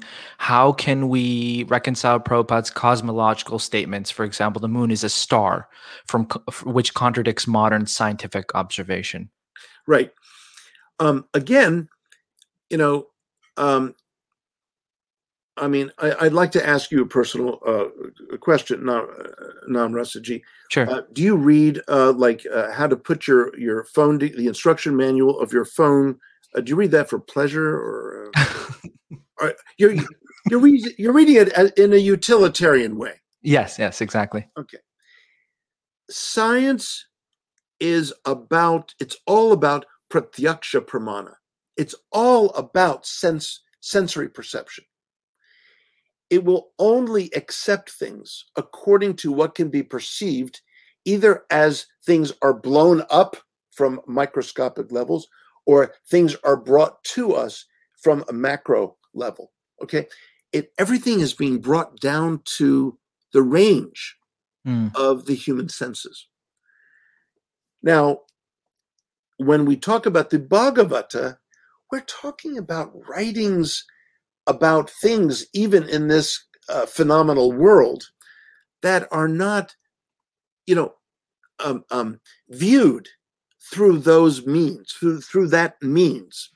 Um, it may engage pratyaksha pramana but it's always going to have at its basis shabda pramana revelation. So you don't go to the bhagavatam to fix a broken leg. I really don't recommend it Right. there's nothing in the Bhagavatam that's going to help you fix it. Now, how to fix your consciousness while you're dealing with a broken leg? Yeah, yeah, I would say so. Um, but uh, you don't. It's like it's like those devotees who are fanatics. They they will uh, chant Hare Krishna. You know, if uh, uh, they're you know if they're sick and they're you know uh, don't go you know don't go on a respirator when you got COVID. Just chant Hare Krishna. Well, first of all, you know, good luck chanting, you know, while you're you need to be on a respirator. But the idea is that we're not so that's one of the offenses to the holy name, right? To go to the Mahamantra as if it were going to um, accomplish something material. Mm. Let's not go to the Bhagavatam, to the, the sacred texts for a uh, to solve material issues, worldly issues, or even scientific issues. Um, leave that to the scientists. It's a different Mm. realm. Yes, there are overlappings. There can be an interesting dialogue, which I've seen actually happening with experts. That's marvelous. But, you know, um, when I get on an airplane, I don't stop and ask the pilot, excuse me, sir, did you, have you been reading Bhagavatam? Uh, because I don't really want to get on this plane Right. you know you're flying the Bhagavad, uh, the, the plane but i'm sorry the flight attendant I, i'm going to have to get off the plane because the pilot is not absorbed in krishna bhakti and i don't trust the pilot well planes are not flown by you know the one's absorption in krishna bhakti they're flown by the the the compute the, the machines the, the- Yeah. they almost self-fly themselves these days i mean uh, Yeah. by the instruments they go by the instruments Mm. so, you know, there's a time to trust the instruments, and there's a time to trust the Bhagavatam. We have to know the Good point. difference. We have to know. Very good point. Love that. Okay. Here is uh, just a comment from uh, Radhika Patel. Love it when motives are hidden. This is your quote. When motives are hidden, they take over. Uh, when motives are communicated slash clear, they are transparent. Very good point that you made earlier. Great. Um, Yeah, oh, here's is- another. I mean, this is so important. I, I suggest this to devotees when they sit down for meetings. Let's sit Right. down. Let's just, and even when we're there are differences. Let's talk about your motives, and I want to talk about my motives and so on. It's the right way to start. Anyway, just throwing that in. Right, right. Uh, Shyamala's follow up comment looks like since the quotes about women negatively impact the faith of so many aspiring devotees, wouldn't it help to have footnotes or endnotes in the books themselves to make sure the statements are not misinterpreted? Uncle, this is a whole nother Okay, this is merge. This is uh, possibly segue. Uh, segue. Wait, but n- not yet. But not, yet. Not yet. Okay, fine. We'll just respond to that uh, question. Yes. Um, yeah, uh, go ahead. Since you know, I know Shyamala. I love Shyamala, so you know, Yes. I owe her some response here. Um, so, um, here's the thing, Shyamala. We are a Bhashya tradition.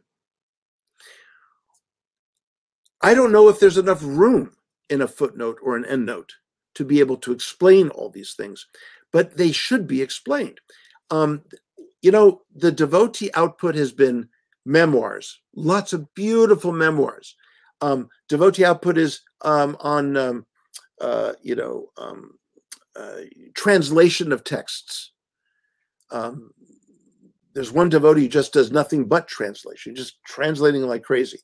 Yeah. Um, other devotees will write maybe some philosophical things here and there, but we no one has started the project of actually writing commentary on Prabhupada's commentary.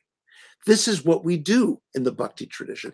Why the BBT, one of the jobs of the GBC or B, I don't know, I'm not good with administrative stuff, but someone should be putting together a committee to write commentary on Prabhupada's commentary. Mm. This is what we do. Acharyas did that previously. And why are we stopping that? Yeah. Why have we stopped? We've Yeah. written everything else. We've written, you know, uh, uh, well, I, I, I'm at fault too. I mean, I, I've, I'm writing books and I'm not doing, but in a sense, I am because even in uh, Tamal Krishna Goswami's book, the last chapter that I wrote, the last chapter for that book, and I'm trying to have devotees understand and appreciate more about what our what the great gifts that Prabhupada gave us are meant for, what how to understand them and appreciate them and apply them. Um, but I'm speaking re- re- really right now. I mean, Shyamala's point is, you know, in the books there should be something. Well, with the books there should be something. With Mm. the books, yes. Good point. you know, years ago, the BBT in 2005 called me up and they had a, a, a, a conference call and asked me, and this is when um, I was just uh, finalizing a contract with HarperCollins for a translation of the Bhagavad Gita. They asked me, would I be able to write a 30 page pamphlet, booklet, that would be shrink wrapped along with Bhagavad Gita as it is to help people get into this large, fat book. Wow. And I was working with Kalakanta. He was my he was supposed to be my secretary in this. Mhm. And I would go and meet with Kalakanta ji, and um, and I was talking about how we need to bring out the really delicious wow statements, and how then the reader could go to them and a guide of how to go through the Gita, which can get very complicated. Yeah. And and so um, but they cut it off. Inexplicably, they Mm. gave me no reason. I worked on it for a year, and they cut it off. Hmm. I have no idea why. No one ever explained to me. But that was an idea that they thought of. That's a little bit in response to Shyamala's question. In other words, Yeah. in such a booklet could have been an explanation of certain things that may be difficult to understand that Prabhupada said. Wow. There are opportunities. that's a huge- That's a huge uh, disservice, I would say, that they didn't, that it wasn't, uh, you weren't able to get that out. i'm i don't know why. Um, it- Hmm.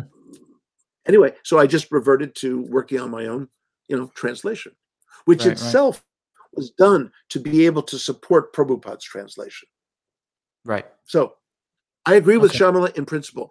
There needs to there, there's a need, a desperate need for devotees to come out with mature, not immature explanations, like the kinds I've explained earlier. Yeah. I mean, this sannyasi was referring to one of these famous actors. What was his name? Um, a- he's known for his muscles. This is what women want. I said, "How do you know what women want? That's not. That's not what women want." Um, Mm, and um, Schwarzenegger. That's the, he was yeah, right. referring to Arnold. And the point is that he didn't know what he was talking about. Again, let us teach what we truly know. Don't overreach. Don't go into some area you just know nothing about. It's Yeah. just Very good point. we like I won't do that. I'm not going to explain to you what the what the apparent racist like statements. The problem. I have not done enough work on that yet. hmm Okay, let's look at another question. So you reject the idea of a misunderstanding of the word in an archaic form. I I, I think there's a typo for context of ch- uh, for context of chapter is describing a couple's amorous relationship. I believe this is talking about the chapter about the rape, rape. where the rape is. Right. Yeah. So yes, um, to uh, first of all, if Prabhupada actually meant something softer than the way we understand the word rape currently, um, it's not obvious that he does. Secondly, it's actually quite obvious that Prabhupada knows that rape is something that is forced upon a woman. That is, um, uh, this is it's aggression. It's it's um, and it's a crime. He acknowledges that it's a crime. So Prabhupada is not naive about this. It's very Right. clear. It's very Yeah. clear. Now there are some devotees that try to undo all of that and say, well, back in you know uh, British colonialism, you know, they thought of rape as a kind of heroic thing, and a woman likes a, a, a man to take her away. You know, Right. no, no, mm-mm. No. It's very clear that Prabhupada is talking about sick relations, addictive uh, uh, personalities involved here. Yeah. Mm. Very clear. Okay, great. Uh, here's another one. This we already discussed this. How to understand the sun is closer to the moon from Bhagavatam. We already discussed that. Uh,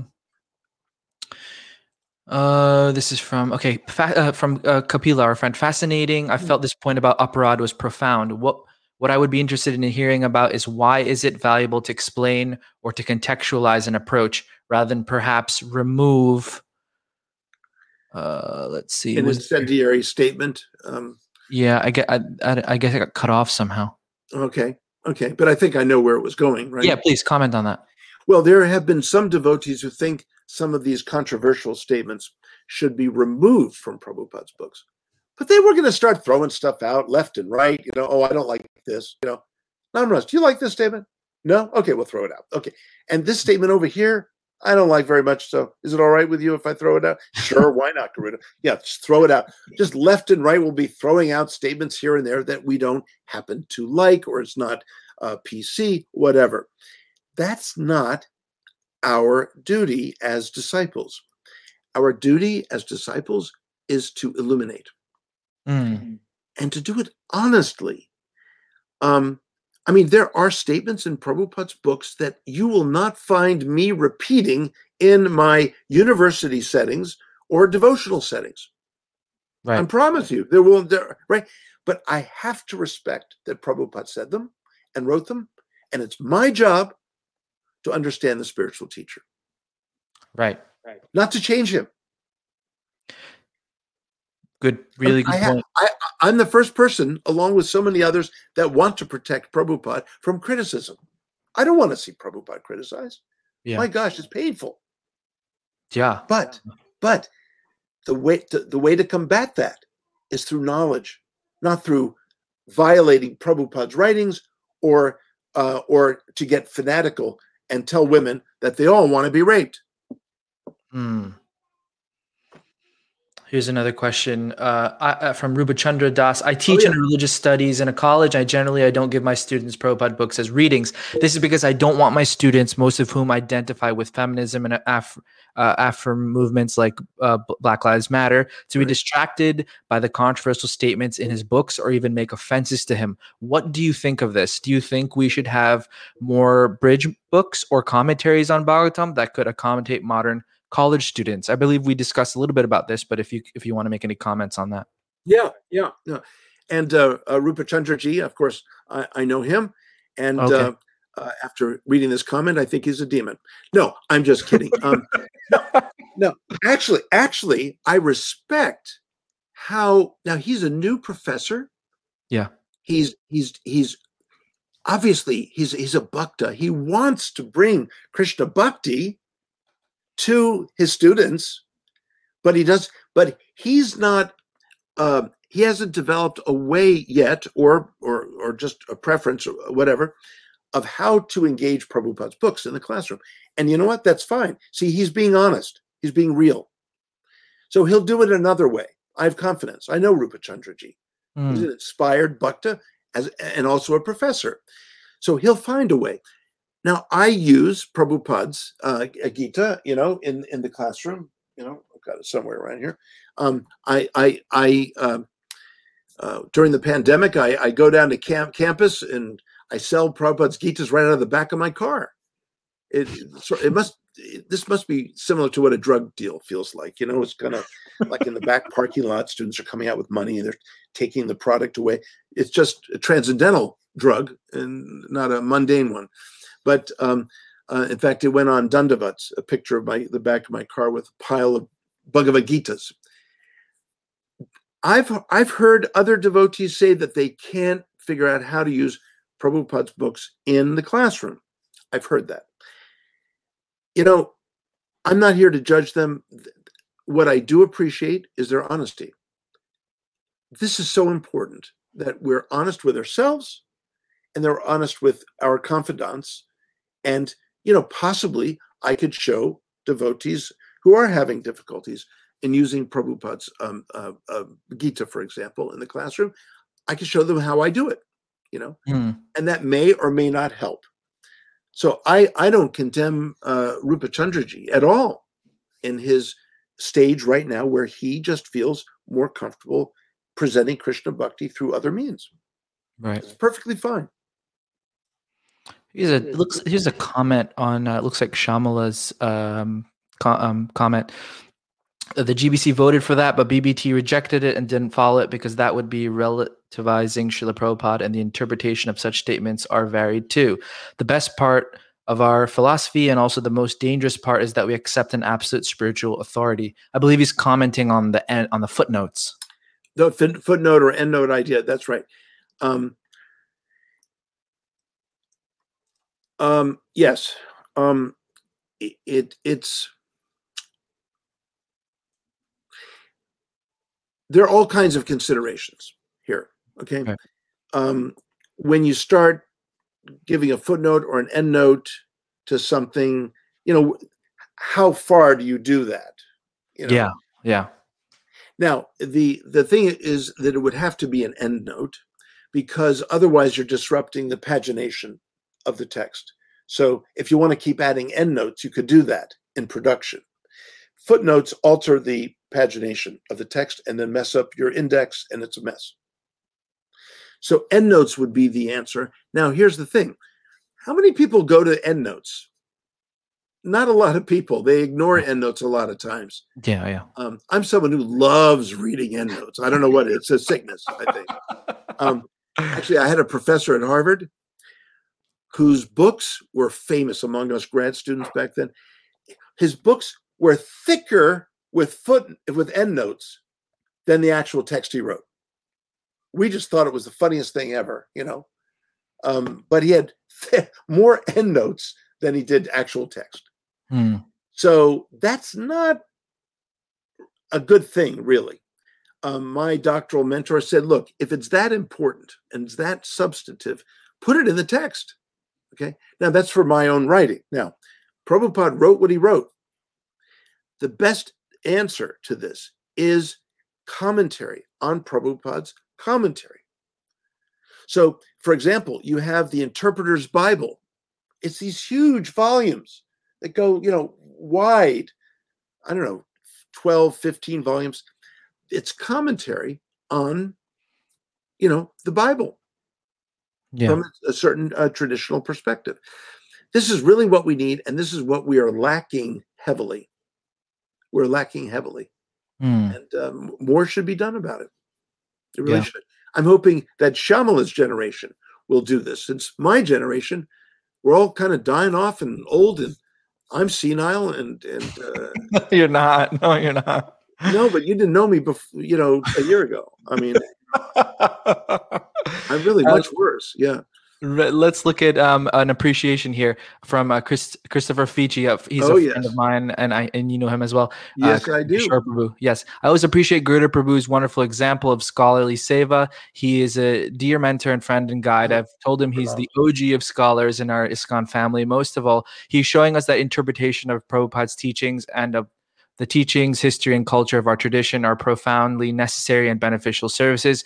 We shouldn't be afraid of interpreting what Prabhupada said under the guidance of those who know uh, how to do so. Mhm. Very, very good point. Uh, um, I, I, I, I feel like I had an issue with that earlier, but hearing you speak, I, I, I feel like, I mean, you do this, you did this to me with the book edits as well. Like Yeah. when you, when I hear you speak on something and I'm not sure about an idea, you make it very clear, and I, I tend to agree. Well, no, Russ, I don't think it's that I'm so clear. I think you're just gullible as hell, really. I just, uh, I mean, I mean, you really should do something about that. I mean, really, Oh, I mean, gosh. truly.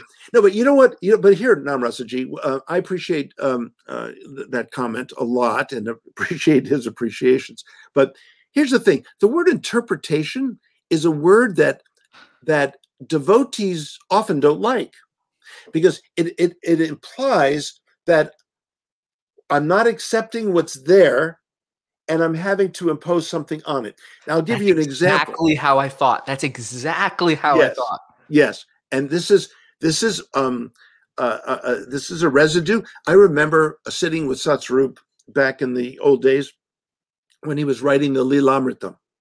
So he was he would come up to Boston. I was still at Harvard forever, as I was up there for 13 years, and um, uh, and I sat down with him and I said, "So how are you going to interpret some of Prabhupada's actions?" He said, "I'm not going to interpret.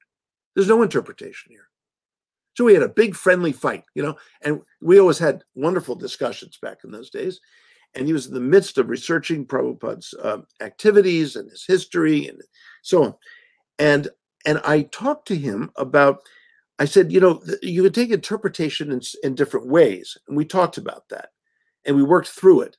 And interpretation can mean something very negative. It can mean that you know I'm not accepting what you're saying, so I'm going to bring in a foreign meaning to it. But there's another level of understanding interpretation, which means that it's just cognitively what we all do. So we are, as um, uh, uh, a 20th century thinker talked about it, we are, you know, receivers, transformers, and transmitters of symbols.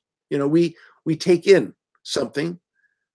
We can misinterpret, we can or misunderstand um, what another person has said.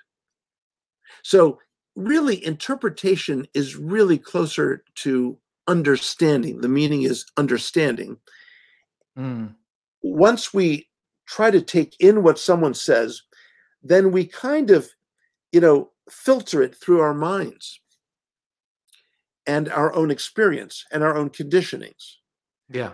and so that is part of what interpretation means and then we we uh, is, uh you know give it back uh and we hopefully have done a good job so that's why it's good if you tell me something then it's good for me to see if i can repeat to you what i've understood and you'll either say no garuda you're crazy you haven't heard anything i've said Yeah. oh well then we need to start over so i did a misinterpretation so you know interpretation can be a, a- it can be a semantic problem Yeah. Hmm. That's that's really really good. Um, there. Okay. Okay. Here's a follow up from uh, Kapila. Thank you. Perfectly understood and explained, but excellent deduction. Uh, appreciate your point on this. There's a word limit on YouTube, hence the cutoff. That's why. But you you deduced what he was saying. Thank you for Oh, that. okay good Um. good Okay. oh don't skip over the stupid ones i'm going to hear a couple of stupid questions okay no, the, the, there's no stupid question. There's a lot of appreciation, but also, uh, okay, let's look at this one. Uh, Srila Prabhupada made many comments describing the character of African Americans and, Ameri- uh, and Africans in most abominable ways based on their race and culture. This is by definition racist. Srila Prabhupada's personal conduct and the principles on which he built an institution are extraordinary. But when conveying personal opinions on race, these opinions were obviously bigoted and have caused great harm. I believe the damages from these statements will grow exponentially until unless soberly and humbly add uh got cut off. Okay. Uh, okay if you can comment on that. yeah okay well as i said earlier I, I made a disclaimer that i haven't looked into this as deeply as i will and should at some point um one thing that you know there are anyone who's been to india has seen dogs in the street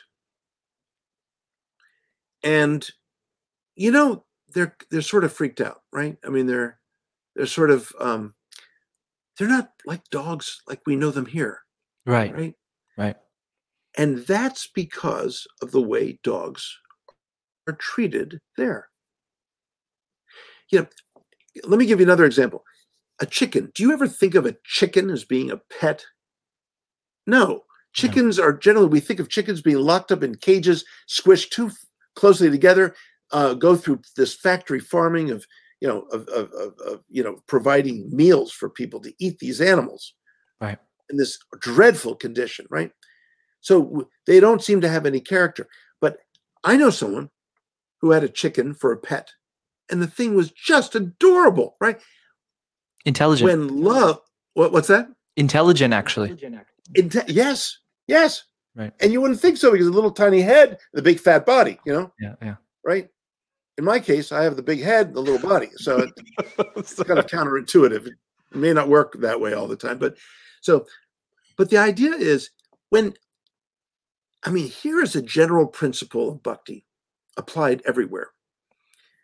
When living beings are loved, they blossom.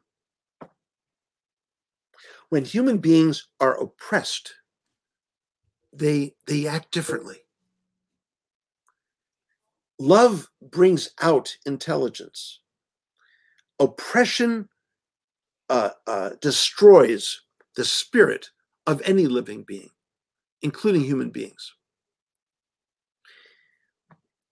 You know, Africans were thought of as being, you know, uh, a culture uh, worth worthy of enslaving. It certainly was that way in America.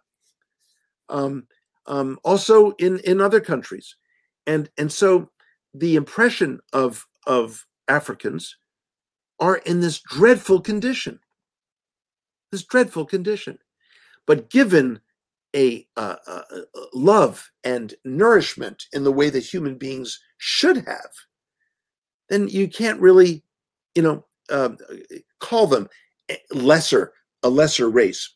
Really, what's lesser is our treatment of other cultures. That's what is lesser. And this Mm. is as high as my understanding goes right now. So when we say that, you know, Africans, you know, are a lower birth, because we've made them a lower birth, just like the dog in the street in India. I never see dogs in my neighborhood looking like those dogs. Never, because they're not treated that way. We make races lesser, but humans are humans. Hmm. When love is applied to li- all of any living beings, they thrive. Yeah. Just that simple principle. And that's bhakti. That is bhakti. And there are no lesser races with the eye of bhakti. There are no lesser races. There's only loving connection and nourishing. Hmm. Thank you. Here's a, a question from one of your students, I believe. Can we interpret away all the controversial statements in Prabhupada's books? Is there a point when we have to come to terms with the idea that Prabhupada may be wrong or misinformed on some issues that are peripheral to Krishna Bhakti? Um, excuse me. Yes. Um, thank you, Premananda Vilas. Um, explained away. Okay, now I'm not suggesting that we explain away. Um, I think he said interpret away. oh, interpret away. Yes. Okay, same to me. It's same difference. Sure, sure. Okay, yes. fine. But so so interpret away.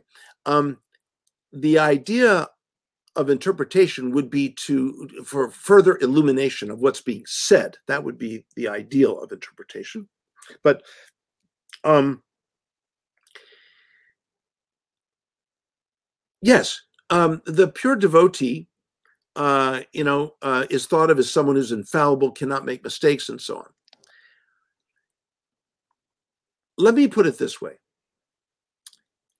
When my kids were young, okay, you Namras, you've got a young kid, right? Well, how old's your kid? Uh, my my oldest is uh, going to turn three next month. That's your oldest is three. Yeah. Well, that's pathetic. I mean, that's only three years old. Okay, now, okay, now when you look at your three-year-old, Yeah. when your three-year-old drops a spoon, is that the same as when you drop the spoon? You're a far more advanced human being. At least I don't know you that well, but I'm assuming you're a little bit beyond the three year old. Okay. Yes. Okay. So when you drop the spoon, that is different than a three year old dropping a spoon.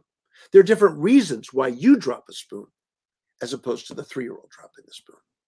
When a pure devotee makes a mistake, it's infused with a different energy than when I make a mistake. Hmm. That's the point. So let's not mistake, pun intended, let's not mistake what a mistake is when a mistake occurs with this person or that person. There are different levels of a so called mistake. To take something in the wrong way. Okay. So that said, yes, uh, I have no problem taking the peripheral statements that Prabhupada makes, where he clearly at times is even experimenting. He's even Right. trying things out. You Right, know, right. I have no problem, but there are no mistakes in the essential teachings. That's the point. And that's what we go for. That's what we go to Prabhupada for. Okay? If you really want to learn about cultures, then become an anthropologist for heaven's sake. You know, Right. an historical anthropologist and set the record straight about races and racism and so on. Once Prabhupada, uh, a, a god brother of mine, approached Prabhupada and said, "I want to write a book on on uh, uh, bhakti uh, psychology." Prabhupada said, "Oh," he said, "What are your qualifications?" You see, he expected something like a PhD in psychology. If you're going to talk psychology, then be now. Prabhupada didn't have PhDs in all these areas that he spoke in. Yeah. He'll be the first one to tell you he's not an expert anthropologist. But then you see, you get the other. It goes the other way. Um, uh, I get criticisms. Garuda, how can you, um, uh, you know, write things um, that um, are, you know, different than what your spiritual master has written, or or or it it uh, uh, adds on to what your spiritual master has done, and so on. Uh, you're an aparadhi. You know, you're a guru aparadhi. Our whole tradition is based on the shuka beak, you know, the Mm. mango. Make Right. it sweeter. Prabhupada's books may not be the sweetest things for everyone. I've had people, I've had second generation devotees tell me that they even found my books extremely helpful in their relationship with Prabhupada's books. Right. And that's true for other devotees who've written books. There's no That's, shame in and that's, that. that's okay. That's okay. It's not only okay, I think it might be necessary. Hmm. So there's no, you know, interpreting away. Um, there is just more and more illumination. It's kind of like this. You know, when there's something controversial, we shouldn't just run away from it or try to make like it's not there. It's like if you and I, Namras, are getting into an argument right now, which by the way, I would love to do. But anyway, you may not be up for it, but but an argument may precipitate deeper understanding between us. totally. I mean, in fact, Arjuna more or less argues with Krishna Right. when he's pouring his heart out Yeah. to Krishna. He even calls Krishna Madhusudana, which is an epithet meaning slayer of the demon Madhu, implying you slay demons. You don't slay people you love, and you're asking me to do that. Right. How can you do oh, so much meaning in that epithet? Beautiful. How can you have me slay people I love and revere? You don't even do that. You're asking me to do something that you don't even do as the supreme.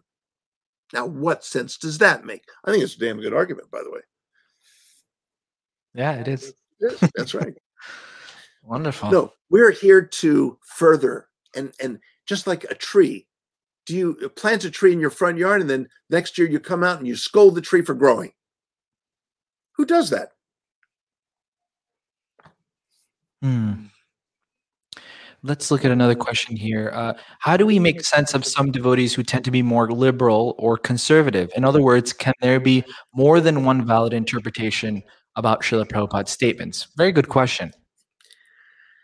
Well, I hate liberals and I hate conservatives. Honestly, I mean, I just, I just, um, they're just on the duality spectrum. You know, no. Uh, kidding aside, um, there is room for dialogue. What is more important than a conservative position or a liberal, so-called conservative position or so-called liberal position? These are terms that are often used in politics, but and and it's, I've heard them applied plenty of times in ISKCON. But what's more important is not the position that you have. What's more important is the dialogue that you that you can sustain. It's the it's the discussion. It's not being stubbornly holding to a liberal position. And I don't hmm. want to, you know, what? you're a conservative, Namras. No, I don't want to talk to you. I'm gonna, I'm a liberal, and I, I'm, you know, so I'm not even liberal enough to engage in dialogue. Our whole tradition's based on dialogue. The whole Bhagavatam is a dialogue. The whole Bhagavad Gita is a dialogue. And we're not going to dialogue? Now, what's with that? Our tradition's all about dialogue. It's more important than having this or that position. Hmm. Right. The I mean, we could get a little Hegelian here. I know I said earlier it's it's better to be on a drug uh, while you're reading uh, Hegel, but there is the Hegelian synthesis: thesis, antithesis, and synthesis. Right. The synthesis comes about from dialogue. We are about dialogue. If we remain isolated from one another, we refuse to communicate with one another, to enter into dialogue. This is not bhakti. Then it doesn't matter what your position is. It doesn't matter. You're isolated, you're alone. That's not bhakti. Sankirtan, you're taking the, the, the upasarga or uh, uh, prefix of Sankirtan, you're lobbing off the sam. Well, you're having kirtan by yourself. Well, I, I suppose you can do that. You can chant away and so on. That's fine. But really, we are meant to do it congregationally. We're meant to do it together. And contained in that concept is dialogue. Dharmyang samvadam, sacred dialogue, was the way Sanjaya describes the dialogue between Arjuna and Krishna. Yeah. Machita magata prana bodhayanta parasparam. Because in our different understandings, we will enlighten one another. Bodhayanta parasparam. Bodhayanta is a is a uh, is a uh, causative, which which means I will cause you to be enlightened, and you will cause me to be enlightened. Parasparam. Hmm. That's our tradition. So I don't know what that means to simply hold this position or this view and that view. There is no such thing in bhakti. There's dialogue or there's no dialogue. There's dialogue and there's bhakti. There's no dialogue, then that's isolation, moving away from bhakti. Great point. Wow. From uh, Hare Krishna, this is Prabhavati Dasi. Thank you so much for this podcast. I personally think that my relationship and understanding of Srila Prabhupada's words would have never been developed without the help or guidance of those who have had a close relationship with him. So, yes, I think it is necessary for qualified devotees to help new generations to interpret and understand the path of devotion. Again, the the word interpret comes up, and I think uh, you explained it nicely that we shouldn't be shy or or be afraid of that word. Uh, I, I mean, speaking personally, I, I was I was very suspicious of that word, Yeah, like you, okay. like you mentioned. yeah, yeah. So yeah, I mean, it's I understand that. But let me but let me uh, speak to that quickly. Please, yeah, yeah, go. Um, yeah, you know, I've seen second generation devotees with some really profound understandings. So, and I know that younger devotees may have a very great uh, appreciation and reverence for devotees who, you know, were with Prabhupada and and experienced things with Prabhupada. Um, but but use your own good sense. When any devotee affords you greater illumination on a difficult topic, then for that moment, you know, she or he is your teacher. And that's what we're here to do. We're here to, again, engage in um, sharing with one another. Never give that up. Never give up that sharing, that dialogue. Right. So it isn't, I mean, soon Prabhupada's disciples will all be gone. Does that mean, well, now there's no more guidance? No, there is guidance in devotees who are seasoned, who are practiced, who are reading deeply into Prabhupada's books, who have attained levels of sattvika, right? Sattvika understanding of Prabhupada's statements. You'll know it because it'll either feel right or something won't feel quite right. So I have to keep pursuing it. Pay attention to that. Don't ignore that. Don't just accept authority, you know, statements on the basis of authority. Oh, Garuda Prabhu is a Prabhupada disciple, so whatever he says is right. Well, just talk to my wife. She knows not every statement I make is right. I mean, come on, we just had a discussion this morning about how my statements were not right. So, I mean, that you know, so you know, that's a good way to find. But seriously, in any devotee relationship, we can help correct one another. You know, uh, Premananda was on just earlier. I Yeah. mean, he he's he's offered corrections to me when I've been wrong on our discussion group. Um, you know, uh, you know, I don't tell him, "How dare you?" Uh, maybe I should, but, uh, but but I don't as yet. Yeah. Okay, this is one last question uh, Yes. here. Uh, is it possible that our own our own of bodily conception is what finds some of Srila Prabhupada's statements unpalatable? Okay, good. Um, bodily conception means conditioning. Okay, um, it means uh, uh, the the ways in which we have yet to attain transcendent levels of of uh, perception, understanding, uh, realization, etc. Now,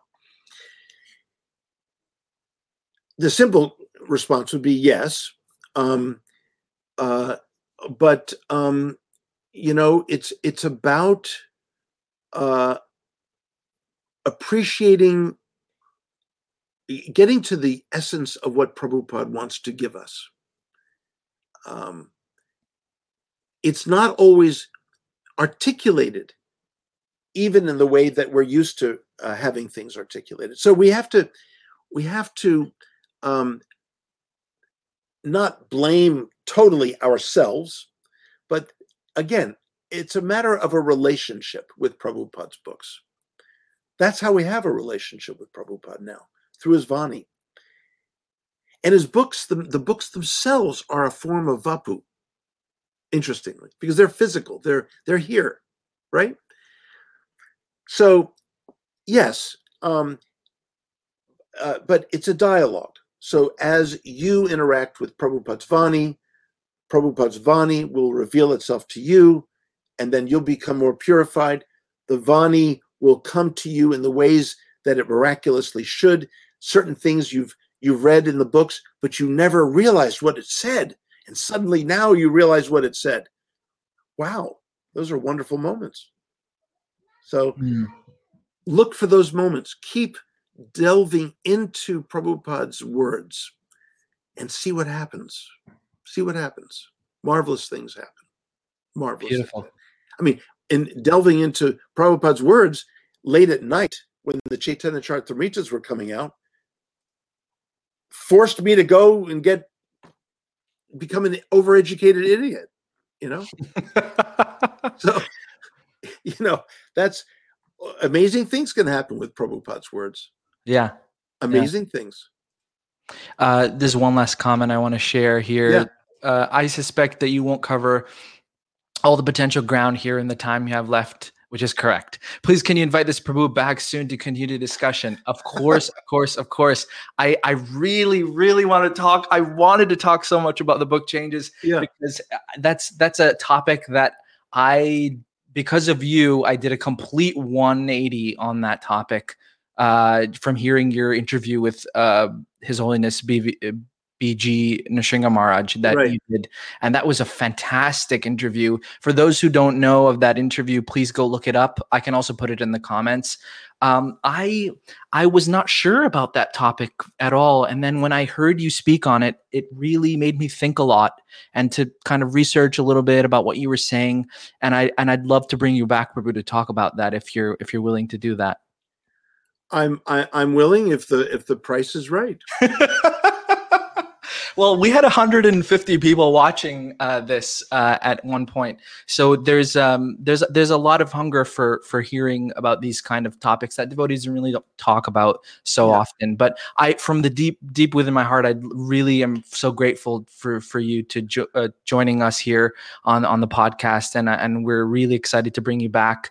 And um, thank you so much. I mean, you you have some incredible wisdom to share with everyone, and I and I um I'm actually I'm going to hear this again and try to glean some more from it. You know, it's it's hard to get it immediately from what you were saying, but to pick apart what you were saying and to to actually listen again, I'm I'm excited to do that. Thank you so Great. much.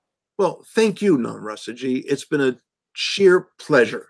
Thank you. Thank you so much. And thank you to our listeners. Uh, we will do this again. I'm going to talk to Garuda Prabhu right after this.